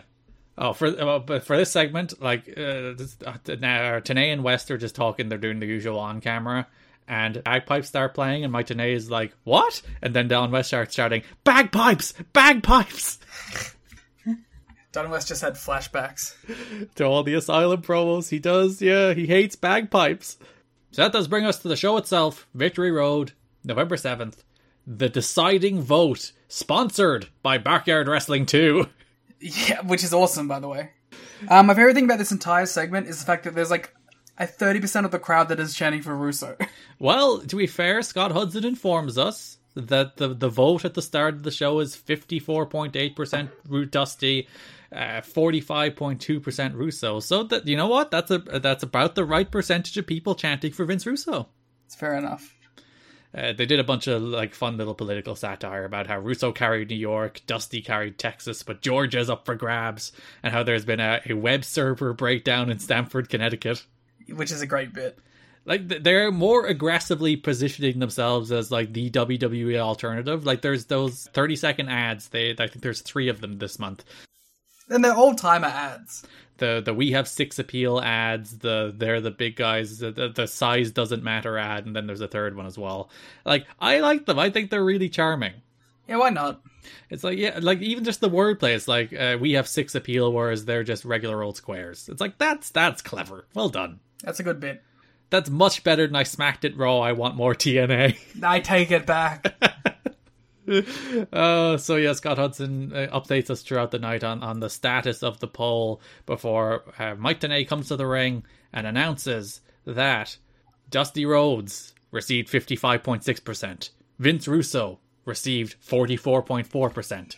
he looked so sad. One final sad face for the road. He, he really does sink it in. His saddest of sad faces. And this is his last night with the company. He's done after this. He is actually gone. Good. I mean, actually, I don't know. Maybe. Dusty's your new DOA. Uh, he does a speech. He announces Triple X against AMW and Six Sides of Steel at Turning Point. We'll get into their full feud in a minute. Puts over the upcoming Best Damn Sports Show special. Uh, says Hardy will win tonight. And it's like, the boys up north, they're glued to their TVs thinking we have a fight in our hands now. And then Dusty kind of loses track of his promo and keeps talking for a minute and then it just ends. What a what a blow off to the Vince Russo legacy. Yeah, this is, I believe, the end of Vince Russo as an on-air character. I, I, have in the back of my head, I think he does like one vignette other than this, like a real quick one. But th- th- like he's not director of authority, he's not a manager, he's not an on-screen character in a meaningful, consistent capacity at all for the rest of TNA history. So Liam, this is the end of Vince Russo retrospective. Well, well, well, well. Um, there's been some highs. There's been some lows. Name the highs. Uh, that previous aforementioned segment where he was AJ Styles' dad. Mm-hmm. When he was a complete psycho, I think he was enjoyable on television. Even like the, the early days of sex, he did some good promos. Yeah, he was a, like an insane person, and that was great. As soon as he got like all boring and religiousy, there was like no purpose to him in any capacity. He found Jesus and got boring. Happens to the best of them. Mm-hmm. I mean, I'm not exactly. I don't care. I'm glad he's gone, but like there was there was a certain level of something to seeing Vince Russo on your screen at the start. And like all the way back to the oh shit it's Vince Russo, like his, his very first appearance. Uh, the, I don't want to say he felt special because he didn't. He felt he felt something. There was something that you did. You felt something. I think that is actually the best way to put it. That like no matter what, when he was on screen, you did feel something. Whether it was anger, occasional entertainment, or, or just disbelief at whatever he was doing, like Vince Russo did make you feel something through his entire TNA run, and the creative was better off when he was slightly more involved. Which is like crazy to think about. Yeah, it's like when you look at the first two years, two and a half years leading up to this show, you're like, well, the the six months there where it's like they found the balance of like Jarrett, Disco, D'Amore, and Russo, and they were all chipping in ideas. It's like they had a pretty good like three, four months there before Dutch came in and ruined it. Yeah, which honestly goes back to Hulk Hogan. So really, Hulk Hogan's the problem. Yeah, and like the the big talks about Hogan coming in is because they knew like Russo was donezo here. That you know he, he had served his notice and he was actually gone. He was done with TNA. He was moving on.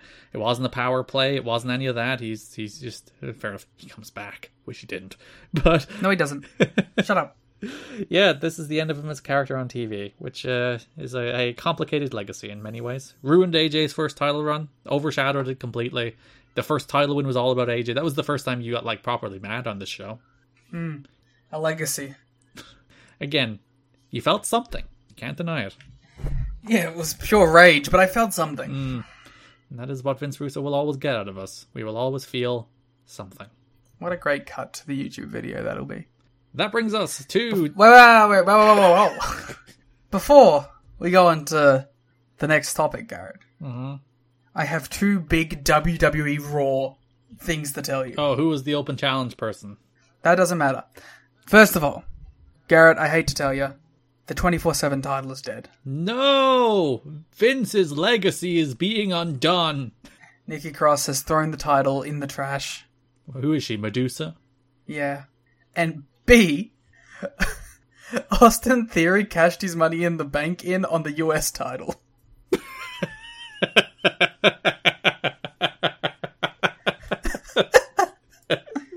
what is it? Your call your shot trophy over here?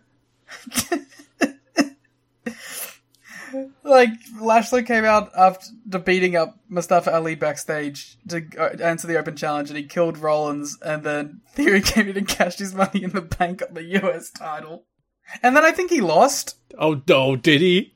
Like I think maybe it was like an interference or a DQ because like the last clip they've uploaded was Bobby Lashley coming back out and beating up I hope Austin Theory. I hope that's the end of his run with the case so badly. Well, he like it was fully cashed in, so I guess it is. That would be so good. Please. Please. On the US title. God bless Paul. He's killing it. All right, that takes us over to the Did You Know Petey Williams is an Amazing Athlete segment of the show.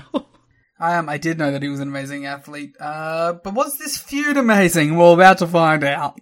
So, X Division Championship match was set when AJ Styles won a six man number one contenders match on the October 1st Impact. It was, listen to the talent in this match, by the way. AJ Styles versus Kid Kash versus Amazing Red versus Alex Shelley versus Chris Sabin versus Frankie Kazarian. like, fair enough, not a lot of these people are stars at this stage. But God, you just have like Red, Shelley, Sabin, and Styles in this match just casually. Yeah, I mean it's good. Mhm. Like there's a there's a base level of goodness to these matches. Like, I like I like this match a lot. It was your your classic X Division multi man flippy match that's seven or eight minutes through an ad break. So that's it's nothing like particularly special, but yeah, real good match. Styles floats uh, from Arana into the Styles Clash to beat Shelley to win to become number one contender. How do they dare do they pin Alex Shelley when Chris Sabin is right there? How dare you even suggest the the, the suggestion of pinning Chris Sabin, best wrestler in the history of wrestling?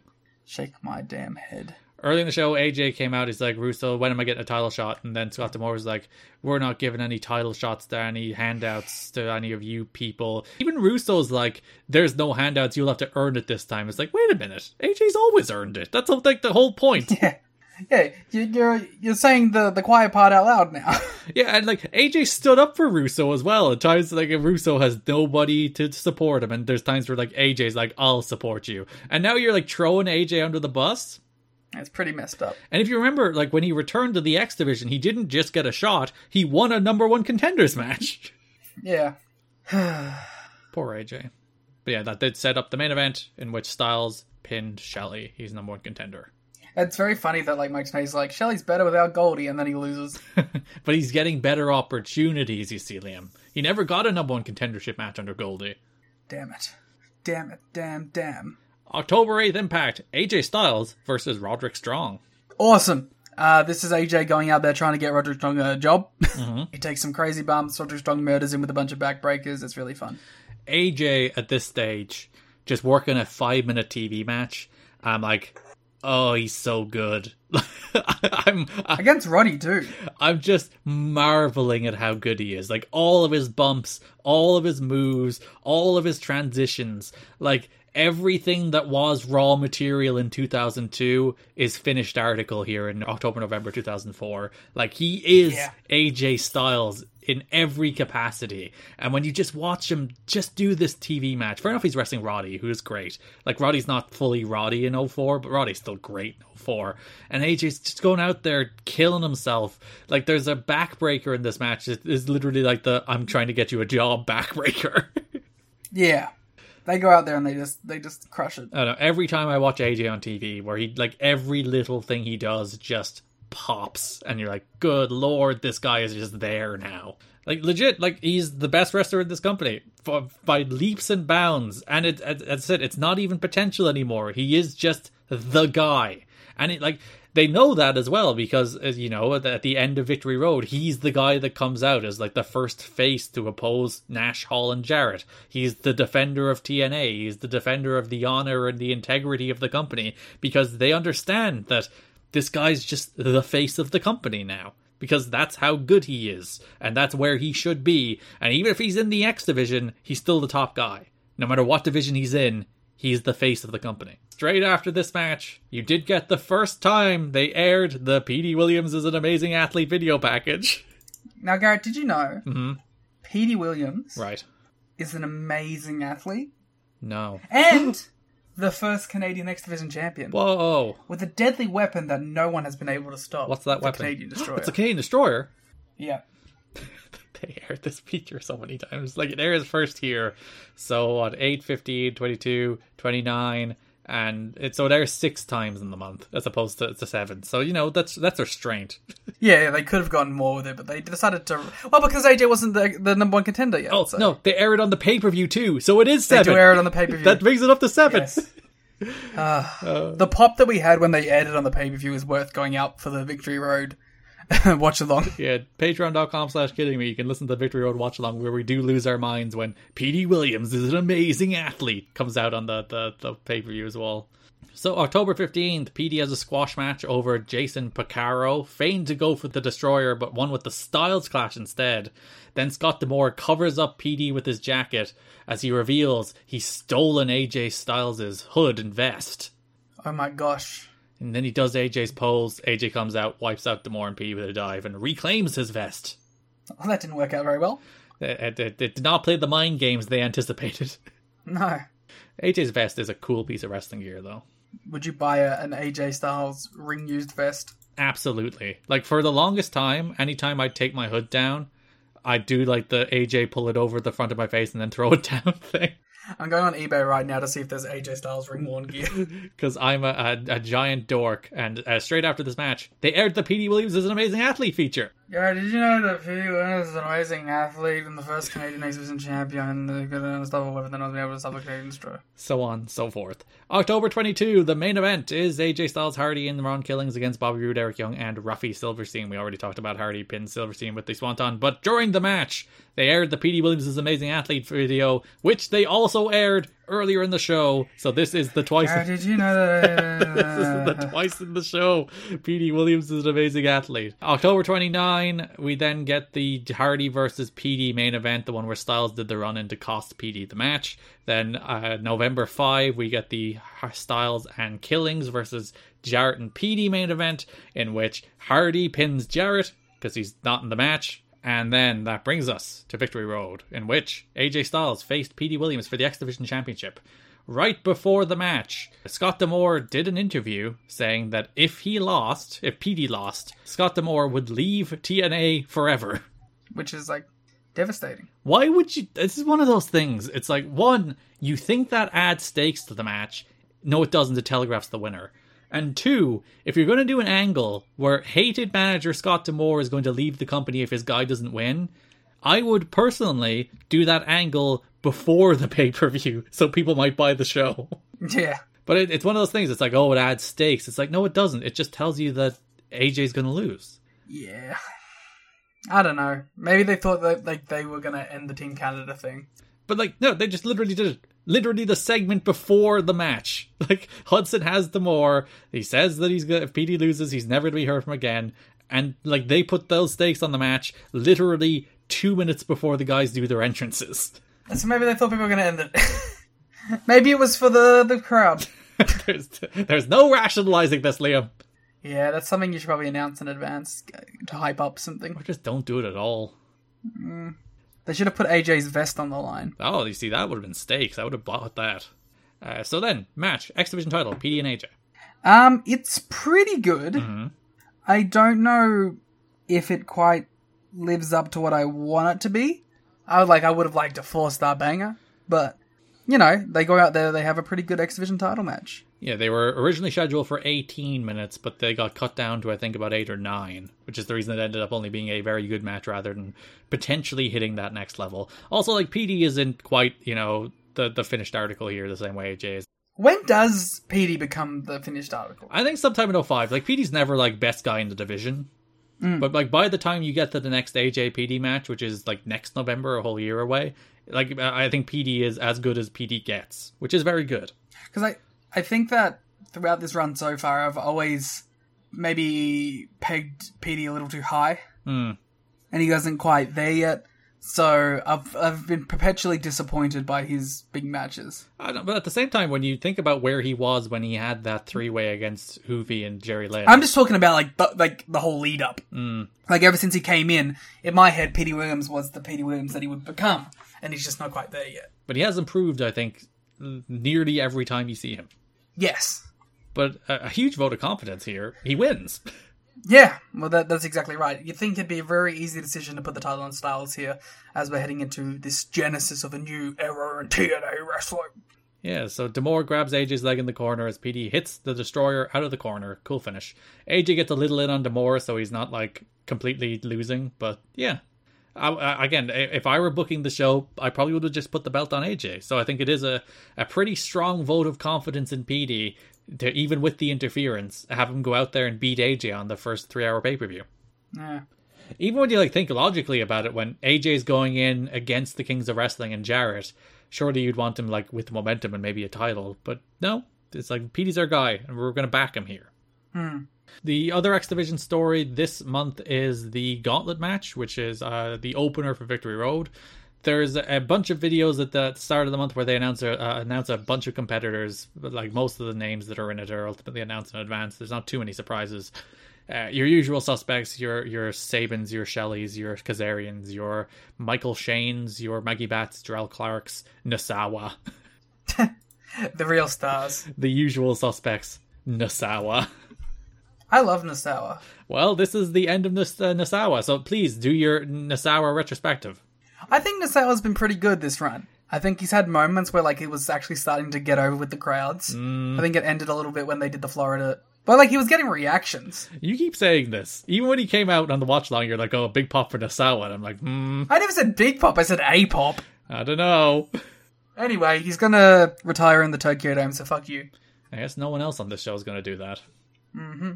Uh, so on the October 22nd Impact, we begin building to this in earnest with a Sanjay Dutt and Chris Sabin against Shazarian 10 minute time limit withdrawal. Good match. Yeah, I. Again, this makes me wish there was X Division tag titles. A weird one to choose to go to a draw. Like just just pin Michael Shane. Who cares? Or pin Sanjay. or pin Sabin or pin Kazarian. You can pin any of the. Oh, pinning Sabin, you say? Uh, well, no, not in some like some scrub Huh? Alex Shelley. No, don't fix the knowledge mm. typo. I'm very upset. Liam fixed the knowledge typo in the notes. Thank you. It was misspelled on purpose. I saw a red line and just. I had to fight the spell check to get the knowledge typo in there properly.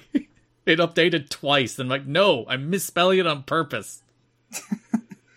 so if you go to patreon.com slash kidding me or tnachat.com, you can see with the show notes, knowledge is misspelled. And that's on purpose. It's basically Garrett's TNA book. Uh, yeah, it's a bit. You're watching it being written chapter at a time. It is 15 pages for this month. Uh, you also get an, an ad free episode with the show notes. So there you go. If you're like, wow. I don't want to listen to these ads, you don't have to.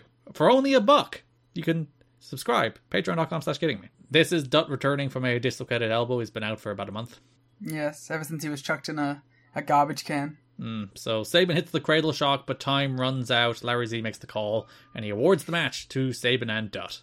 Which makes sense because he was about to win. It would be funny if he was about to win with his finish, and Larry's like, I pick Shazarian. He's like, you know, Cesarian dominated about 70% of the match, though, so. Uh, October 29th, we had a mini gauntlet match where the winner would enter the X Division gauntlet at Victory Road at number 20. It featured Chris Sabin, Alex Shelley, Frankie Kazarian, Sanjay Dutt, Michael Shane, and Shark Boy. I wish Sharkboy won. Don't you just. Uh, this is a real quick match, entrance every 45 seconds. Uh, Dutt eliminated Frankie with a Rana. Uh, Michael Shane superkicked Dutt out. Sabin clothesline Shane out. Shelley dubbed Shark Boy out, which left the Motor City Machine Guns to face off. Sabin and Shelley. Sabin won with a cradle shock. Boo! And the crowd started booing and throwing garbage in the ring. proving he is the superior Motor City Machine Gun once and for all. Just you wait till we get to that random X Division title match in like six years. And their 2022 match. uh, which Sabin wins. Um, Damn it. no, Shelley wins. That one doesn't Fuck, count. Shelley did win it. Yes, it counts. I take it back. oh, god damn it. Uh, Mike Tenay said a cursed line during this match. Yes. He said that this match is, in essence, a reverse battle royal. Oh. Chills went through our spine. Which one? What are you talking about? It's a regular battle royal. People are thrown over the ropes. He just wants to get the term out there for when they do it. But Vince Russo, in that moment, sitting backstage with a headset He's on, like, holy shit. he like pulled out a notepad and wrote down. Actually, no, he ran to the nearest tattoo parlor and got the words "reverse ta- battle royal" tattooed on his chest backwards so he could read it in a mirror. Like this is fucking memento. And he's like, "Someday, someday." Listen, I can't wait to watch that and defend it. Uh, it's stupid, but it is. It's kind of the good kind of stupid. Yeah. Sabin pinned Shelley with the Cradle Shock, so he will enter the gauntlet, number 20. And he's pissed about it. Yeah, he does a promo on the next show. So the next show has a four way match where the loser, the person pinned, will enter the gauntlet number one. And then you can be think, geez, it's really unfair to the people that are in this match. They have nothing, they have no reward. But to be fair, they did think about that. The people were drawn at random. yeah. So yeah, Sabin does a promo backstage where he's like, I have to share the ring with 19 other guys at this pay per view. This should be the Chris Sabin show, which I do agree with the sentiment. Yeah. I don't know about that. Shazarian walk in. There's like it's a conspiracy. All the names in that pod say Kazarian. You might as well just pull out the last name. Franchise pulls out the last name, and he's like, "Ooh, what a surprise!" Well, actually, I think he says they all say Michael Shane because he thinks he's going to be put in there to fight Kazarian. Yeah. So the, either way, the conspiracy against them, and franchise is surprised at who the final man in the match is. It's Michael Shane. It'd be really funny if he's like, "Whoa!" Then it just was Michael Shane. So Frankie Kazarian, Amazing Red, Matt Sydal, and the debuting Spanky faced off in a four-way with the loser entering the gauntlet number one. I thought Spanky looked good here. Well, the match is 90 seconds. I meant like physically. He was in good shape, wearing some shorts. Yeah, good shape, had some good gear. He didn't have the shorts. He had um the regular trunks. Did he? The pay per view with the shorts. Oh yeah, yeah, yeah, yeah. So yeah, I was excited for Spanky, and then I was like, I'm pretty sure he doesn't do much. No, this is it. But You're, you're not going to get any more Spanky until 2010. so I'm curious if there was bigger plans. I don't know. I think they just wanted a surprise for the gauntlet, and he's a guy with a name. Okay, Because th- there was another name they were looking to get for the gauntlet. You might have heard of him. His name is Jushin Liger. I'm unfamiliar. uh, but they couldn't get him. So they were looking for people for the gauntlet. Shane tried to interfere, accidentally cost Kaz the match as Spanky wins with the sliced bread number two. Threw my favorite move in wrestling. And he will be in the gauntlet. He gets nothing for winning this match, but Frankie will enter the gauntlet number one for losing. He gets momentum. That's true. The, the match was 90 seconds long. Momentum. Which brings us to the opening match of Victory Road. The best match on the show. Uh, it probably was. This match rocks. I love this match. No, probably. I'm looking at your ratings. That's true. I did give it four stars, and I gave two other matches three and a quarter, three quarter stars. So yeah, I think this match is great. We were talking about it on the watch along. This feels like the perfect kind of opener for what could potentially be a bunch of new first time fans for the company. Yeah, so Hector Garza defeats Kazarian, Sanjay Dutt, Puma, debuting. Uh, old TJ Perkins over here. Looked uh, good. I thought he, w- he would have been a good addition for more stuff. I think he sticks around more than I think. Uh, he's not like a regular, but he does pop up a bunch. Yeah, he does like an X Cup. Yeah, he does like 06 X Cup. Does he do the 2008 X Cup? Either way, he's, he's around. Hey, Garrett, I found a six sided ring on eBay. I still have my six sided ring, thank you very much. Oh, did it come with an exclusive AJ Styles? I, is it the red one? Yeah. Yeah, I have the red AJ too. Oh my gosh. Yeah, don't you question. Can you okay? If you had to guess, which five wrestlers, six wrestlers are on the box? Can you remember what it is? Uh, Jeff Jarrett. No, Oh, what the fuck? uh, Monty. no, Who's AJ? no. What? What? Who's on this box? Ron Killings. Yeah, The Naturals. of course. Shazarian. Naturally. Elix Skipper. Those are the six people that first come to mind when you think six sided ring. So, yeah, sure. And on the back, we have AJ. These are the actual action figures on the back. The front is a picture. On the back, we have AJ Styles, Abyss, in like his weird uh, tribal tattoo side gear. Oh, no. Uh, we have Jeff Hardy. How gutted do you think Abyss is that he took the action figure sample photos the day he had that gear? I don't mind that gear. You hate it way more than me. Terrible gear. Raven, Jeff Jarrett with NWA title, Naturally. and Shark Boy. Give me a shell, yeah. So if you want that, it's only two hundred ninety nine dollars Australian. To be fair, Shark Boy's a very smart person to put in like the first figure on. He's a very distinctive action action figure. And uh, great for uh, he's man, he's getting royalties for days on this year. Those Marvel figures rule too. I never, I don't think I have any of them. I have the later ones. Uh, so this gauntlet, Hector Garza defeated Kazarian, Sanjay, Puma, L.A. Park, Jerrelle Clark, Miyamoto, Michael Shane, Nosawa, Mikey Batts, Alex Shelley, Matt Sydal, Sonny Siaki, Jason Cross, Shark Boy, Psychosis, D-Ray 3000, Amazing Red Spanky, and Chris Sabin in a 20-man X Division gauntlet match. It came down to Kazarian and Garza as the final two, with Kaz going coast to coast because he entered first, but Garza rolled him up for the win. Yeah, after doing all these crazy fucking moves, he gets a roll up win. But it's really good to see Hector Garza again. Dude is awesome. Love him whenever he shows up. Yeah, so uh, Garza's getting a push. He, he looks like a star, and they know it. Yeah, whenever he shows up, he always, uh, he always impresses very quickly. So this match was the first time I've seen Sonny Siaki. like like when I was watching TNA for the first time, I was popping in my DVDs, and I had not seen Sonny Siaki before when I saw this match. And there's a 60 second stretch when he comes out where he's throwing dudes around with Northern Light suplexes, with throwing Samoan drops, with pop up power slams.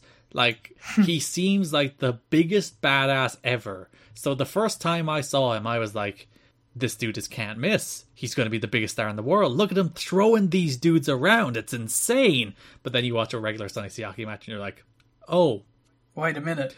he's actually quite boring. Yeah, um, well, that's like the dude should have like just been a power junior. That's very clear from what we're seeing. He's all of his best stuff is when he's in the X division and he's just throwing dudes around. Which they just never did. They just constantly put him in the ring with like David Young. What are you doing? Uh, Shelley did the injured shtick on the floor, which was all just to eliminate Matt Sydal. I appreciate the commitment to that bit. I think his plan was to do it for more, but Sydal just ruined it. That's not a very good plan then. Goldilocks would have planned that much better. Yeah. Sabin did a cool overhead German onto Kaz off the top rope, and then they landed on Garza and rocked. Uh, so yeah, Garza wins. Uh, that's the X Division done for the month. Uh, let's take things over to the tag division, where Triple X and AMW are still your mismatched tag team champions. Boy, are they. Starting the month off hot with with my favorite story and Liam's least favorite. I don't think that's my least. I like the story. I just, I don't know. The match is never delivered. So first impact of the month, October first, you do get the Naturals versus James Storm and Christopher Daniels in a non-title match. Uh, worth noting, Daniels has his good TNA theme now. I didn't even notice. Ah, he doesn't have the spin cycle theme anymore. He has the good TNA, the the fake. I don't even know who song that is. I don't know music well enough. Not that I would ever suggest Dale Oliver would rip off a song. Actually, I enjoy these two together more than I do anyone else. Oh, so you're Don West. Don West was so into the idea of Stormy Daniels. Yeah, I'm glad you've decided that was the best combination. He's like, look at them. Look how well they team together. Oh, it's um, reach out and touch base, do do do do do. Is it? Personal Jesus, but also beautiful people. It's weird. It's two songs mixed together. I, I adored the finish of this match. So Daniels does a Uranage and then goes to do the BME, but Storm just picks the, one of the naturals up and Daniels just completely misses. Yeah, he just fucking eats shit. This was a good finish. like they always do the you know they accidentally run into each other finish, which is actually one they do later in the month. But this finish of just like Storm doesn't know Daniels finish well enough, so he just picks him off the mat when he's going for his best moonsault ever. is such a good finish. I also love that the actual tag team of the Naturals win here. Uh, yeah, which is always a nice touch that the actual team beats the two singles wrestlers. But um, they should probably get a title match, huh? Uh, Stevens rolls up Storm for the win. AMW and Triple X got into it as the Naturals and Team Canada watched on. Yeah, you would think the Naturals are the team that get the tag title match here, but Nope. So the following impact, AMW and Triple X are arguing. Harris tries to make amends, and he's like, "We have to get on the same page to defeat Team Canada for the tag titles next week." As Daniels and Storm agree to give Team Canada a title match. Uh, Team Canada also on the October eighth show they get attacked by Team Canada. Oh yes, yes, they're they're they're coming out. They're supposed to be wrestling Kid Kash in Dallas, but the Canadians attack them and lay them out. That's when we get Ruffy Silverstein for the first time. Yeah. Uh, I like the way uh, Mike Tenay is like, "Who's that guy?" and Don West is like, "It's Ruffy Silverstein." It's like, Don, how do you know? He's the professor, of course. This is where also Trio K make the save, which is their only role in the show is just to run out and run people off. Should we just hit the 3LK stuff while we do it? Because they really just have squash matches. yeah, they basically just win a match and they're number one contenders. There's there's literally nothing to it. They beat the tremendous team of Eric Stevens, Spider Knight Webb, and John Thadio. a, a great jobber team. Yeah, and then they they beat the Naturals. Yeah, BG and Konnan beat the Naturals to become number one contenders for the. I guess that makes sense as to why the Naturals didn't get the shot, but sure. they did get at least a number one contenders match. So yeah, uh, they have to unite to take down the Canadians, as Don says on commentary. They've got to unite to make sure Canada is vanquished. And they they unite. Uh, so yes, October fifteenth, Impact, the same show where Hardy and Monty at the number contenders match was main evented by Eric Young and Bobby Roode defeating Christopher Daniels and James Storm to become the new NWA World Tag Team Champions. I think um this would have been better if it had any real build to this, but it doesn't. So it always kind of felt just out of place. Yeah, I think it would have just been better to have the Naturals win. Yeah, and then you do Naturals against K. Yeah. So yeah, D'Amore, Harris, Skipper were all banned from ringside. Thirty minute time limit because it is a title match. They completely bottled the finish. So Young, well, actually, it wasn't their fault. To be fair, it was the referee's fault. Young pushed Daniels into Storm, allowing Roode to roll up Storm like clearly 100% meant to be the finish, but the referee just didn't count three. He only counted two. He said it was a kick out. Then Young grabbed a quick cradle on Daniels. It was relatively seamless given their finish was just botched by the referee, but it's it's not ideal. Yeah, it, it- I don't know. This was kind of a flat match. Mm, and didn't even have a good finish like the other one did. Yeah, Yeah, the Team Canada, they're your World Tag Team Champions. They hold two of the three belts in the company now. It is cool to see Young and Roode teaming up and getting the titles. And I think it is the right combo because there was a while where Roode and Petey was the team in this group, and like Devine and Roode, and they, they tried a bunch of them. I think Young and Roode is the right two. If Devine wasn't stabbed, it probably would have been Devine and Roode. I think Devine's pissed. I think Eric Young did it. I think he orchestrated the stabbing. Oh dear. Eric Young and Kid Kash, they were plotting backstage. So main event for the October 22 show is the Styles Hardy and Killings against Team Canada match that they lose. Did you know that Petey Williams is an amazing athlete? And the first X Division champion Whoa! with a devastating move that knows being able to beat the Canadian Destroyer. After a the returning NYC match, we'll talk about the NYC when we're talking about Trinity. Do we have to? Yes, we do. AMW and Triple X brawled into the building, and then Daniels made a challenge for a last team standing match at Ooh. Victory Road. You might be asking, a last team standing match, like a last man standing match with a tag team, sounds like a disaster. You'd be right, but we can talk about that in a sec. Disaster, but not for the reasons you may expect. I think it's for the reasons you expect, plus other reasons. I don't know. I think in theory it works because uh, if it wasn't the pin thing, it wouldn't work. Mm. But the pin makes it work. Yeah, we'll talk about it in a sec. So, next impact, October 29, BG and Konnan defeat the Naturals to become number contenders for the tag team titles. Talk to me about this match, Liam. Tell me about your feelings about BG and, and Konnan. Do you want my feelings about the match or about BG and Konnan? Uh, both. The match is whatever, and I hate these two. good, good thoughts. BG still, by the way, says NWA TNA in his, his, his spiel. I think it's just TNA now, BG. Oh my god, BG getting something wrong. these are such like stupid pot shots to take at a guy that's always losing anyway. But the, the worst part of this is that, like, Ron's not doing anything at the pay per view.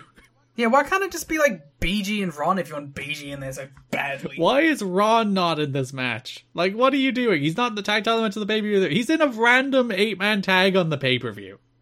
He has a very important uh, eight man tag to be in. So yeah, BG Konnan hit their catchphrases. Konnan pins Andy Douglas with a power bomb, and they'll be tag team number one contenders. Uh, November fifth, James Storm faces Christopher Daniels, and it ends in like fifty seconds by disqualification. Yeah.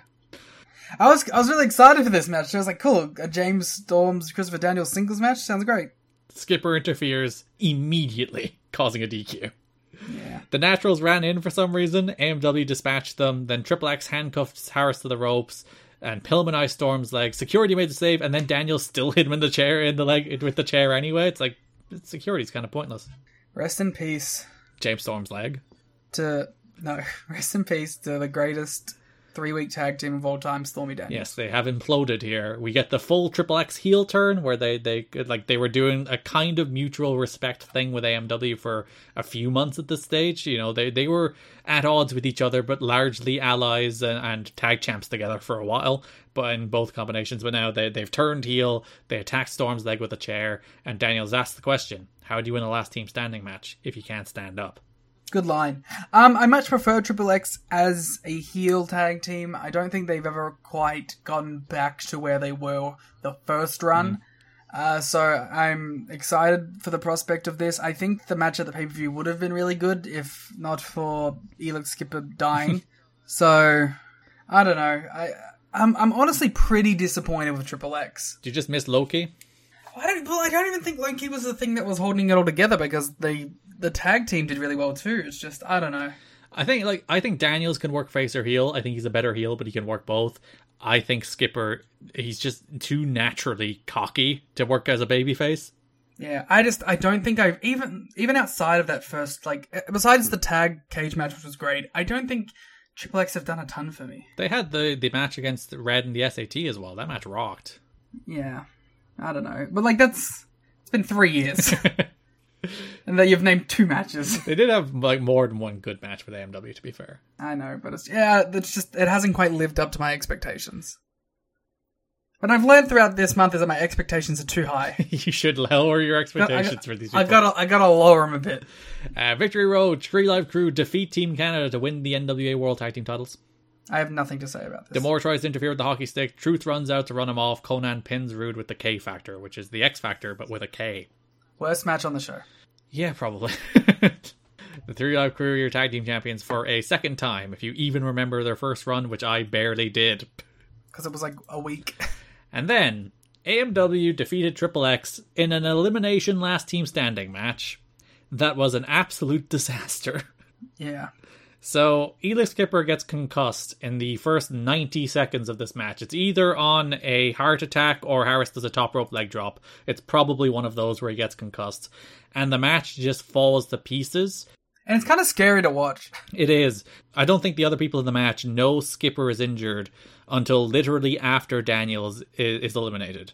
Like they know he's not like all there. It's very very clear as the match goes on that he's not all there. Yeah. But I don't think he actually communicates to them that his bell has been rung until after Daniels has been eliminated, in which it's too late because then it's down to because Storm is eliminated after Daniels hits him in the leg with a chair.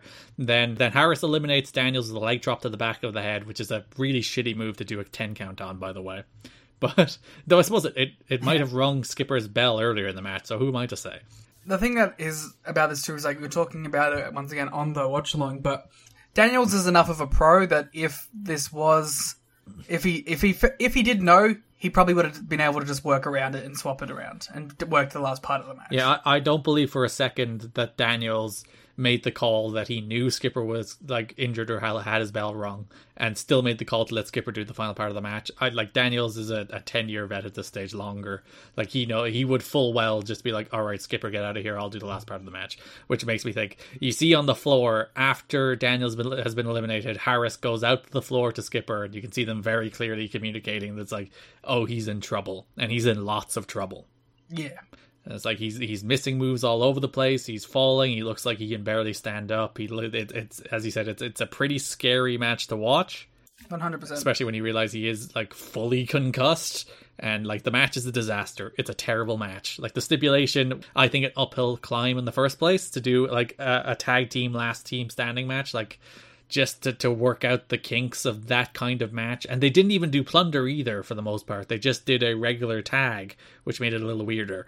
So I, I think that was an uphill climb the, in the first place, but to then have Skipper have his bell rung literally 90 seconds into the match, literally on like the third or fourth spot in the match, they, they were doomed. Then the match fell apart completely. Yeah.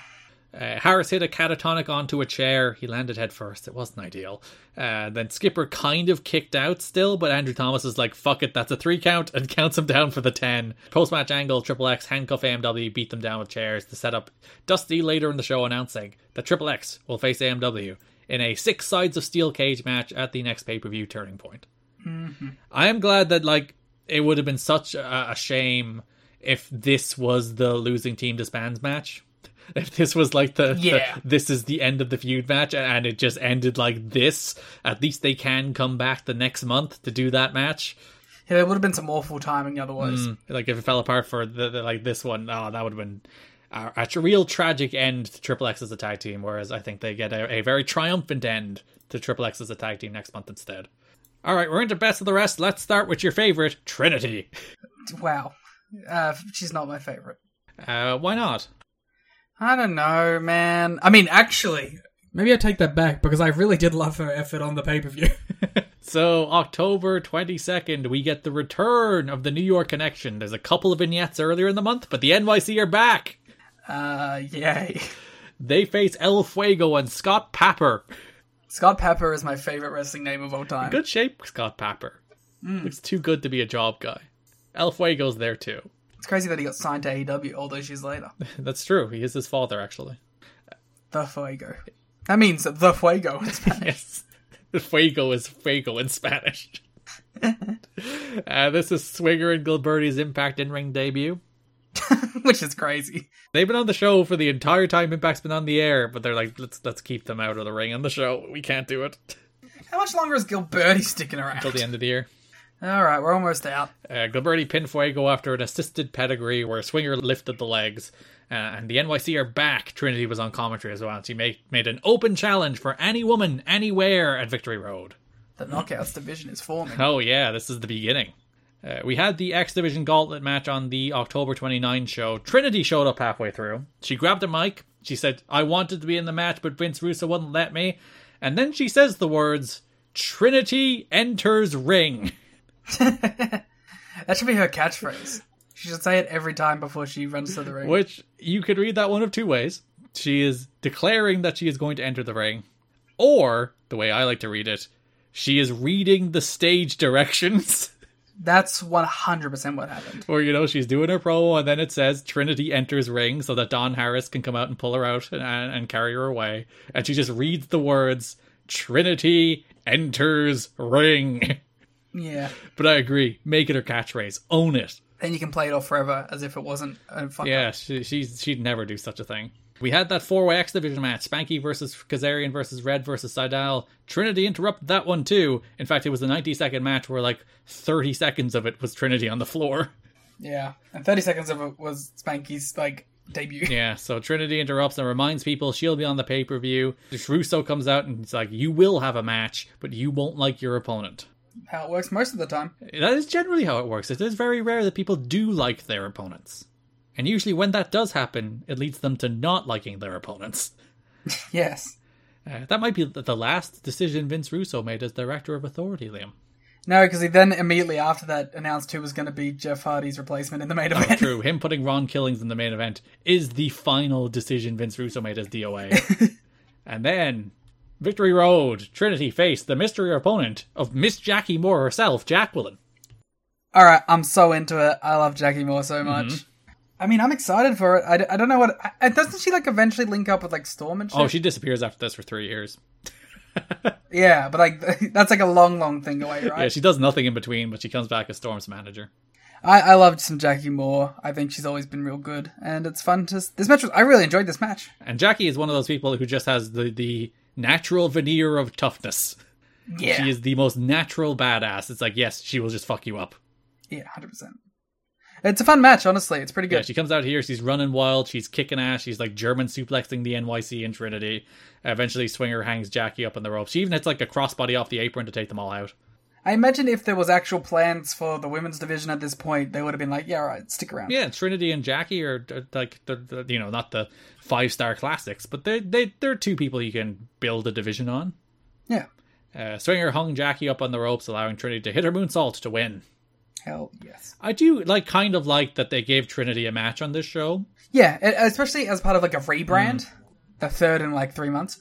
Uh, but like, it's, I think it was important to give Trinity some shine. Because I, I do think, in many ways, Victory Road is more the end of the Asylum era than the start of the pay per view era. Yeah. Where you get like the wacky X Division gauntlet, you get the Jeff Jarrett main event, you get the Trinity match, you get the Styles X Division match, you get the AMW Triple X match, you get a minis match for some reason, which is the next thing we're talking about. Mascarita, Mascarita Sagrada defeated Piratita Morgan. which is actually a fun match. It's a nice little match for what it is, but it's like it's just a random minis match thrown on the show, which is a thing they did for the anniversary show this year too.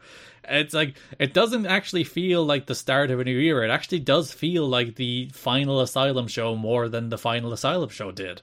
Hmm. Garrett, while we're on the topic of Trinity, mm-hmm. can you name three films she did stunts in? She did something Elektra. That is true. I know she said that multiple times. Although not listed on her IMDb. It- or was it she does stunts for Elektra in Daredevil? Was that it? I think it was just Daredevil.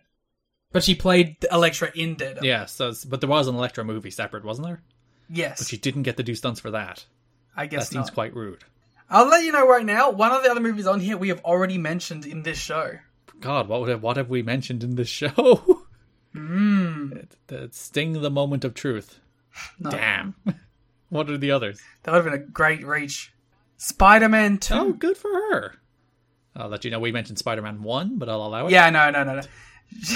Some other fun ones that she did. She did Stuart Little 2. Did you do the stunts for Stuart Little? I can only imagine. How would you do a stunt for, for Mice? Don't worry about it. School of Rock. Did she do the stunts for Jack Black? I can only imagine. Eternal Sunshine of the Spotless Mind. Whoa. What were the stunts in that movie? War of the Worlds, Did she do the stunts for Tom Hanks? Is he in that movie? Probably. the Bourne Ultimatum. Did she do the stunts for Matt Damon? Well, she wasn't a stunt double in that movie. She was just on stunts. Oh, she was guiding the stunts. Indiana Jones and the Kingdom of the Crystal Skull. She uh, done stunts for Shia LaBeouf. No, just just stunts on that one, not a stunt double. Sex in the City 2? Did she do the stunts for Sarah Jessica Parker? No, but she did do the stunts. Wait a minute. But for Kim Cattrall What are the stunts in Sex in the City? in an episode of Sex in the City in 2003. What are the stunts? Someone take a bump through a table? Go watch uh, the Domino Effect episode of Sex in the City and try and work out if you can see uh, which bump Trinity takes. What's she doing now? It's a pretty legit career, to be fair. These are like real movies. Yeah, she's like an actual stunt woman. On April 19, 2012, she became became competing in roller derby as a member of the Strong Island Derby Re- Revolution. Hell yeah. That's like her last thing that's mentioned on here, uh, except for her one night only return. Mm. What's happening? What's happening with Trinity? We need an update. Your Trinity, what do you up to? You entering rings? Of cou- of course, 2003 Babe of the Year award. Well deserved. Her only one of two championships she's ever won. What was the other one? The Cyberspace Wrestling Federation Women's Championship. Well deserved. what is he? She, apparently, she wrestled as the Untamable Spirit. It's true. You watch NWA TNA. No one can tame her, not even freaking Kid Kash. Whoa, whoa, whoa, wait a minute. All right, she was the Italian uh, finesse at one point, Oh. but also American Power. Yeah, she's Italian American. She can hit both sides. Pick a side. Johnny B. Badd made his TNA debut on the November 5th episode. He defeated Tony Stradlin. Tony Stradlin. He beat him with a TKO. He hit a Frankensteiner. This is Johnny B. Badd's first match in two years. I'm not into the Johnny B. Badd. They inform us that Johnny B. Badd, the former Marc Mero, by the way, in case you don't know him by his WCW name, he will be in an eight-man tag team match at the pay-per-view, which he was. this is the build for this It match. was. That's, that's all there was. So it's Ron Killings, Erik Watts, Johnny B. Badd, and the newly repackaged Empire Saint Pat Kenny face the team of Kid Kash Dallas and the Naturals. Pat Kenny has foregone his Italian heritage. He is now embracing his New York heritage, but separate from the NYC. Oh, much like Trinity. Pick a side. a New Yorker separate from the New York connection. That's a perfect New York accent. Thank you. It's because of your it's because of your Italian heritage. I've learned from Vince Russo. Hopefully that's the only thing. So Johnny B. Badd hit Stevens with a Frankensteiner. Truth followed with a pedigree, which Mike Tenay, as he always does when anybody hits a pedigree, he called it a, a double arm DDT. Great. Uh, this again, this in some ways feels like a tribute to the Asylum with like acts like Killings, Watts, Kenny, Naturals, Kash, and Dallas getting like a match on the pay per view. Yeah. It felt like a goodbye. It's a lot of Asylum regulars. And Johnny B. Badd. Yeah, and the debuting Johnny B. Badd too. Yeah, do you want to talk about the uh, Mascarita Sagrada Piratita Morgan match now? I thought we already did, but it was. I thought you were going to go a bit more into it. I thought we. I guess I didn't say the finish. Sagrada won with a cradle. Yeah, there you go. What what else you want to say? You want it, it, you brought it back up? Go. It was the, Mike Posey got beat up again. He has terrible luck in these kinds of matches. The minis dude be jumping on Mike Posey. It's true. Piratita Morgan hit a splash and then acted like Mascarita Sagrada died. He did. It was a big splash. It was a good bit. God, we have two real highlights that we could end this We're with. ending a monster's ball, so let's do Piper's first. Oh no. So uh, it was announced Mike Tenay in the ring. He stood in the ring on the first Impact of the month on October 1st. He made two announcements. He announced that Victory Road will take place in Orlando. Big pop, to be fair. Pulled a great face. He did pull up a, a great face, and the crowd, uh, to be fair, did go pretty nuts. They're very happy to see it. announced there will be a big interactive weekend with a fan fest and whatnot. And then he also announced that Hot Rod, Rowdy Roddy Piper, would return to TNA on Impact next week. And I audibly gulped. Uh, Piper, who is known for some of the worst segments in TNA history, is back and doing it again. sure is. He didn't bring up healthcare this time though. Uh, so October 8th, Piper comes to the ring. He says he's back because he's a wrestling fan. He pays tribute to the big boss man who died a couple weeks beforehand. Uh, then ran down his credentials about everything he's done. Now he's like, he's free and nobody will tell him what to do. Yep. He talks about how he will host a special edition of In the Pit with Roddy Piper, not to be mistaken with his other show, Piper's Pit. Completely different. This is In the Pit with Roddy Piper. Yeah, different. Uh, this one's the more popular one. totally different format. He'll have a special mystery guest, and he'll ask whatever he wants to ask, and drops the classic: "You do not throw rocks at a guy who's got a machine gun line." Well, let's talk about all the stuff he talked about. So for the rest of the show, up until Victory Road, there's there's a lot of Roddy Piper segments. yeah. Oh, before we go on to those, when Roddy Piper mentioned that Big Bossman saved his life once, he was referring to a time when he and Kerry Von Erich were high on drugs and standing on the ledge of a building where if either of them had taken one wrong step, they would have fallen to their deaths. So they're apparently so out of it, they were oblivious to the danger, and Bossman literally grabbed them and brought them to a safe place. Look forward to that scene in the movie. Oh, yeah, who's going to play Roddy Piper? That's the question, isn't Oh, it? Oh, it's going to be the GFW dude. It's going to be Brett Grantstaff. it probably should be. Uh, so uh, in the build up to in the pit with Roddy Piper at Victory Road, we had a bunch of uh, Roddy Piper reminiscing segments. Let me tell you right now, uh, never watch any of these segments on two times speed. Oh, no, those would give you a fucking seizure. It is hell. They're weirdly edited like YouTube videos from like 2015. Yeah. So that like whenever Roddy Piper would say like the word coconut or banana, they would cut to a stock photo of coconuts and bananas. Yeah. It was he was doing a video essay. and it's like hectic. It's hectically edited. He talks about how he was a shooter and nobody wanted to go on his show. Uh, he talks about the Snuka one. Uh, he goes through like the, the entire Snuka angle and how that was super famous. He, he then did the like Vox Pop one. So yeah, there's a, a bunch of reminiscing about Roddy Piper and in the pit with Roddy Piper again, completely separate from Piper's Pit, which leads us to the pay per view, Liam Yes. in which Roddy Piper hosts his edition of In the Pit with Roddy Piper, and his special surprise guest is Jimmy Snuka. Which is cool because like on the lead up to this he was really racist to Jimmy Snuka. Well, that's the whole shtick. That that you know, the whole hitting him with the coconut was racist and inappropriate. Yeah, but like then when he said more racist stuff in the build up, he didn't apologize for that. Maybe that's what made him think about it. Maybe he didn't have the mystery guest locked in until he started reminiscing, and then he's like, Ah. And he's like, man, on impact, I, I called you some bad things. I, I've got to make amends for my wrongdoings. So he invites Snook out. Piper does the entire spiel about how, you know, you and I made magic in history together, but I was wrong. I should have never hit you with the coconut. It was inappropriate, and I want you to even the score. Hands Snook a coconut and says, Hit me. He turns his back on him and is like, Hit me.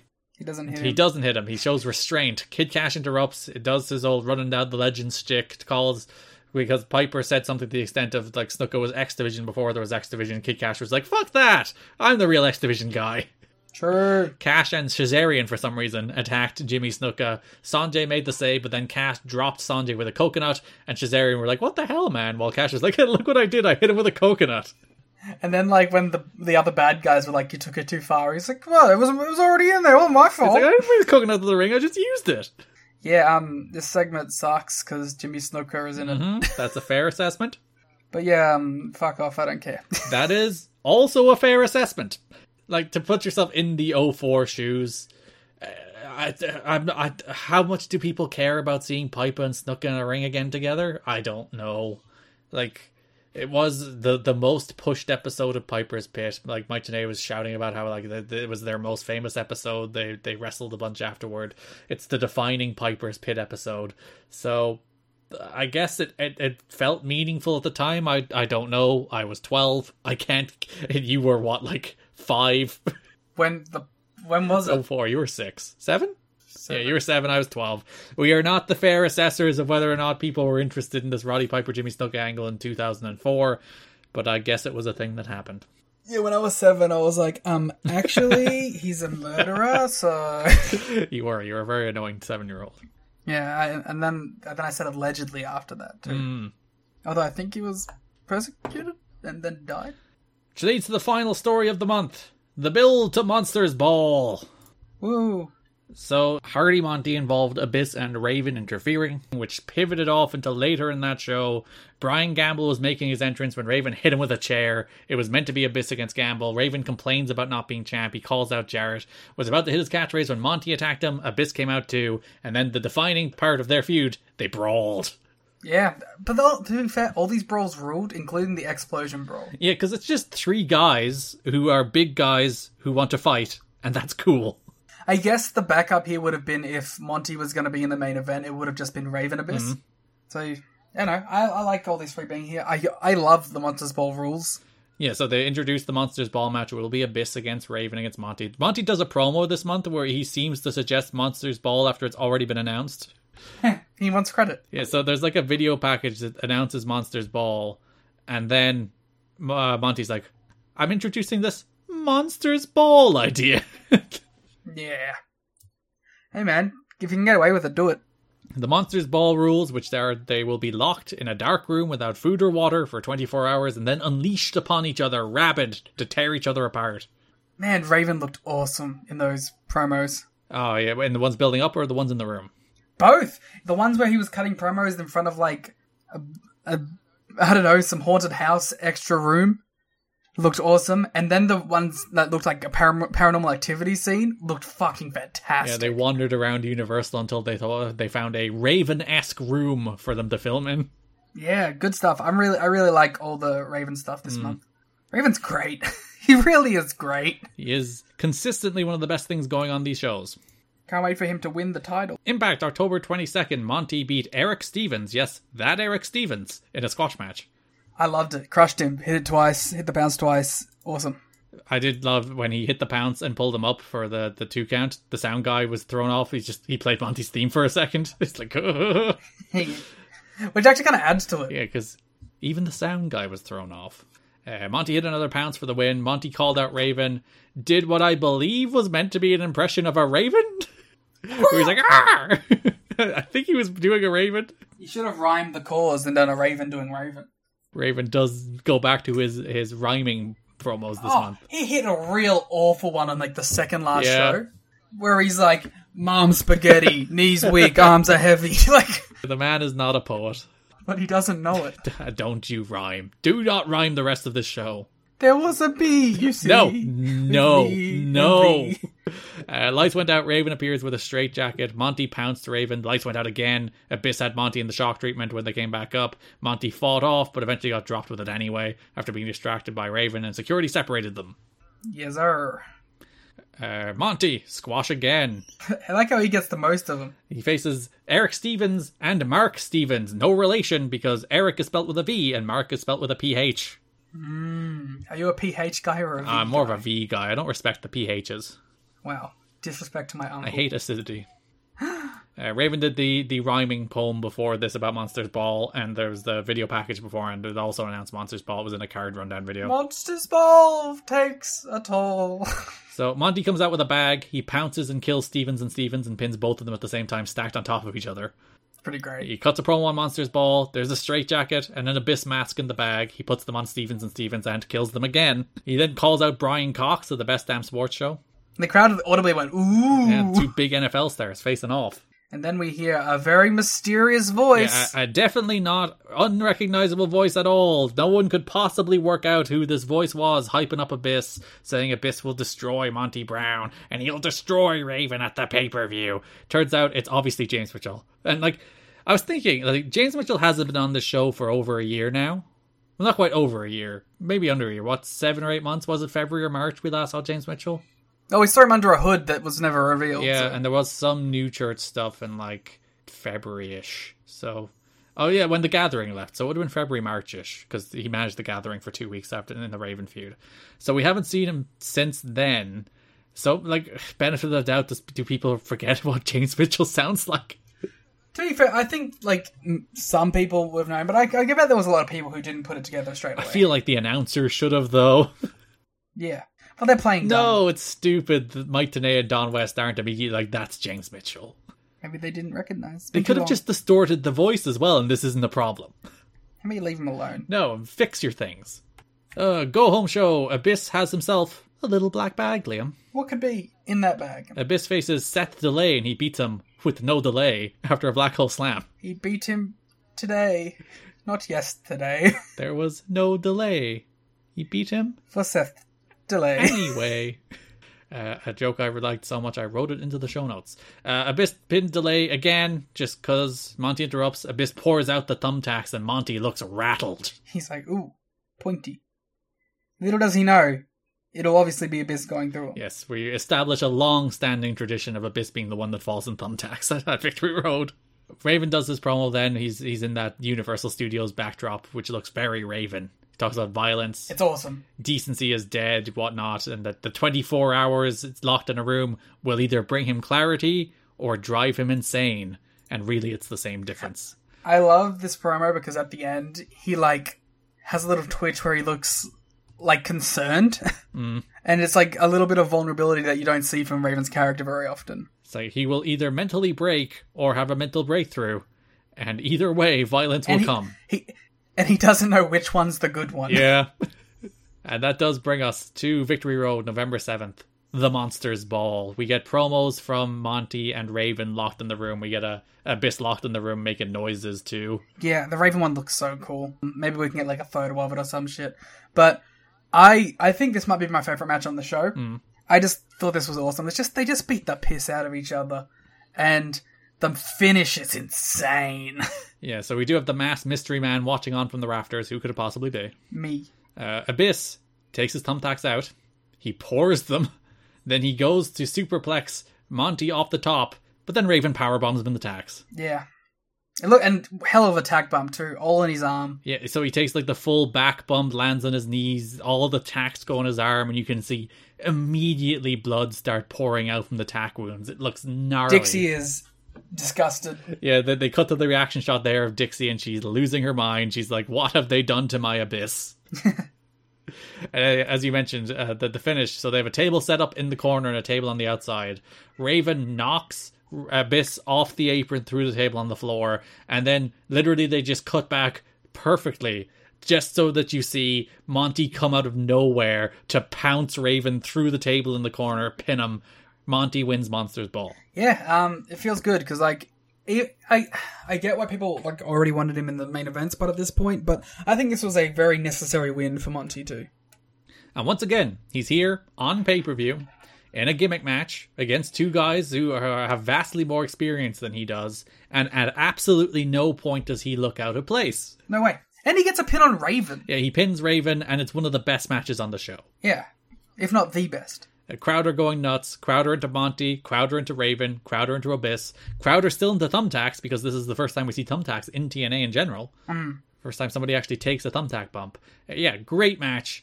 Just perfect thing. Like, because this could have been just, let's just throw these three guys we have nothing to do with on the show. But it's like, no, we gave them a match. We invented Monsters Ball, which would to this day be one of the classic TNA stipulation matches. And we gave them like a meaningful story going into it where these are the guys who are the top contenders looking for the next shot and they want to tear each other apart because they're three big monster guys, hardcore guys who are willing to do anything and everything to win. And the match ruled. Great job. Top stuff. Yeah, awesome. And that is October, November, all the way up to Victory Road 2004. We are riding the victory road. Yeah, uh, uh, a good month. Not nothing blow away, but uh, I think I thought a very enjoyable month to watch. And also, if you haven't seen that first show, the first pay per view, the first real pay per view, I mean, go check it out. Yeah, it's perfect to perhaps go to tnhchat.com and do a watch along of it, huh? Wow. That'll make the boring parts fun. If you would like to hear more from us, we will be back in a week with our next episode of Review It for Her, There'll be a rain takers at some point. where we're talking WSX. Our next rain taker should be on the 11th. We'll see about that. Yeah, we'll, we'll review the eight hour Big Egg Tokyo Dome show in honor of the Stardom crossover show. Well, no, we're talking about Power Struggle 2012, but with a huge Ro Takahashi main event. Yes, we're just coming off a big Yujiro Takahashi singles match. Uh, we might ask for a day or two flexibility on the date that goes up, but uh, we'll see. Well, we won't ask, we'll just do it. Fuck you. That's true. We might uh, double header the, the recording of that with Wrestling Society X, so it might be a few days late. But it will be there in a f- uh, in like a week, maybe.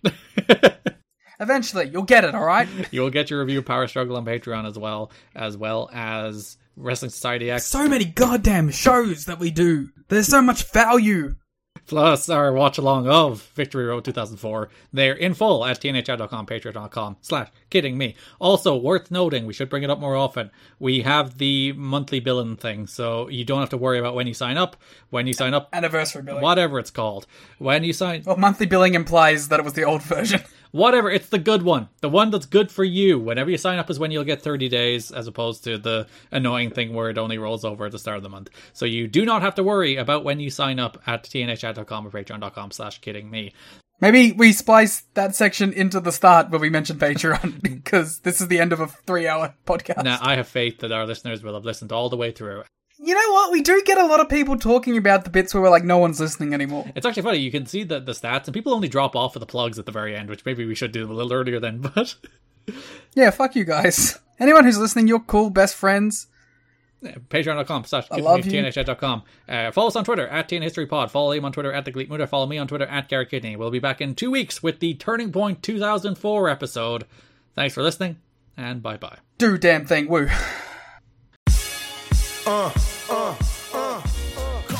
Hey now, it's Mike Gilbert, host of the Mike and JD Show, right here on the Voices of Wrestling Podcasting Network. Join JD by God Oliva and myself every Thursday night live on the Voices of Wrestling YouTube channel at 11:30 p.m. Eastern Standard Time, as we stay up all night discussing all the hottest stories in professional wrestling.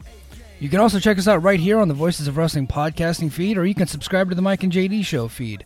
Now, enjoy the show.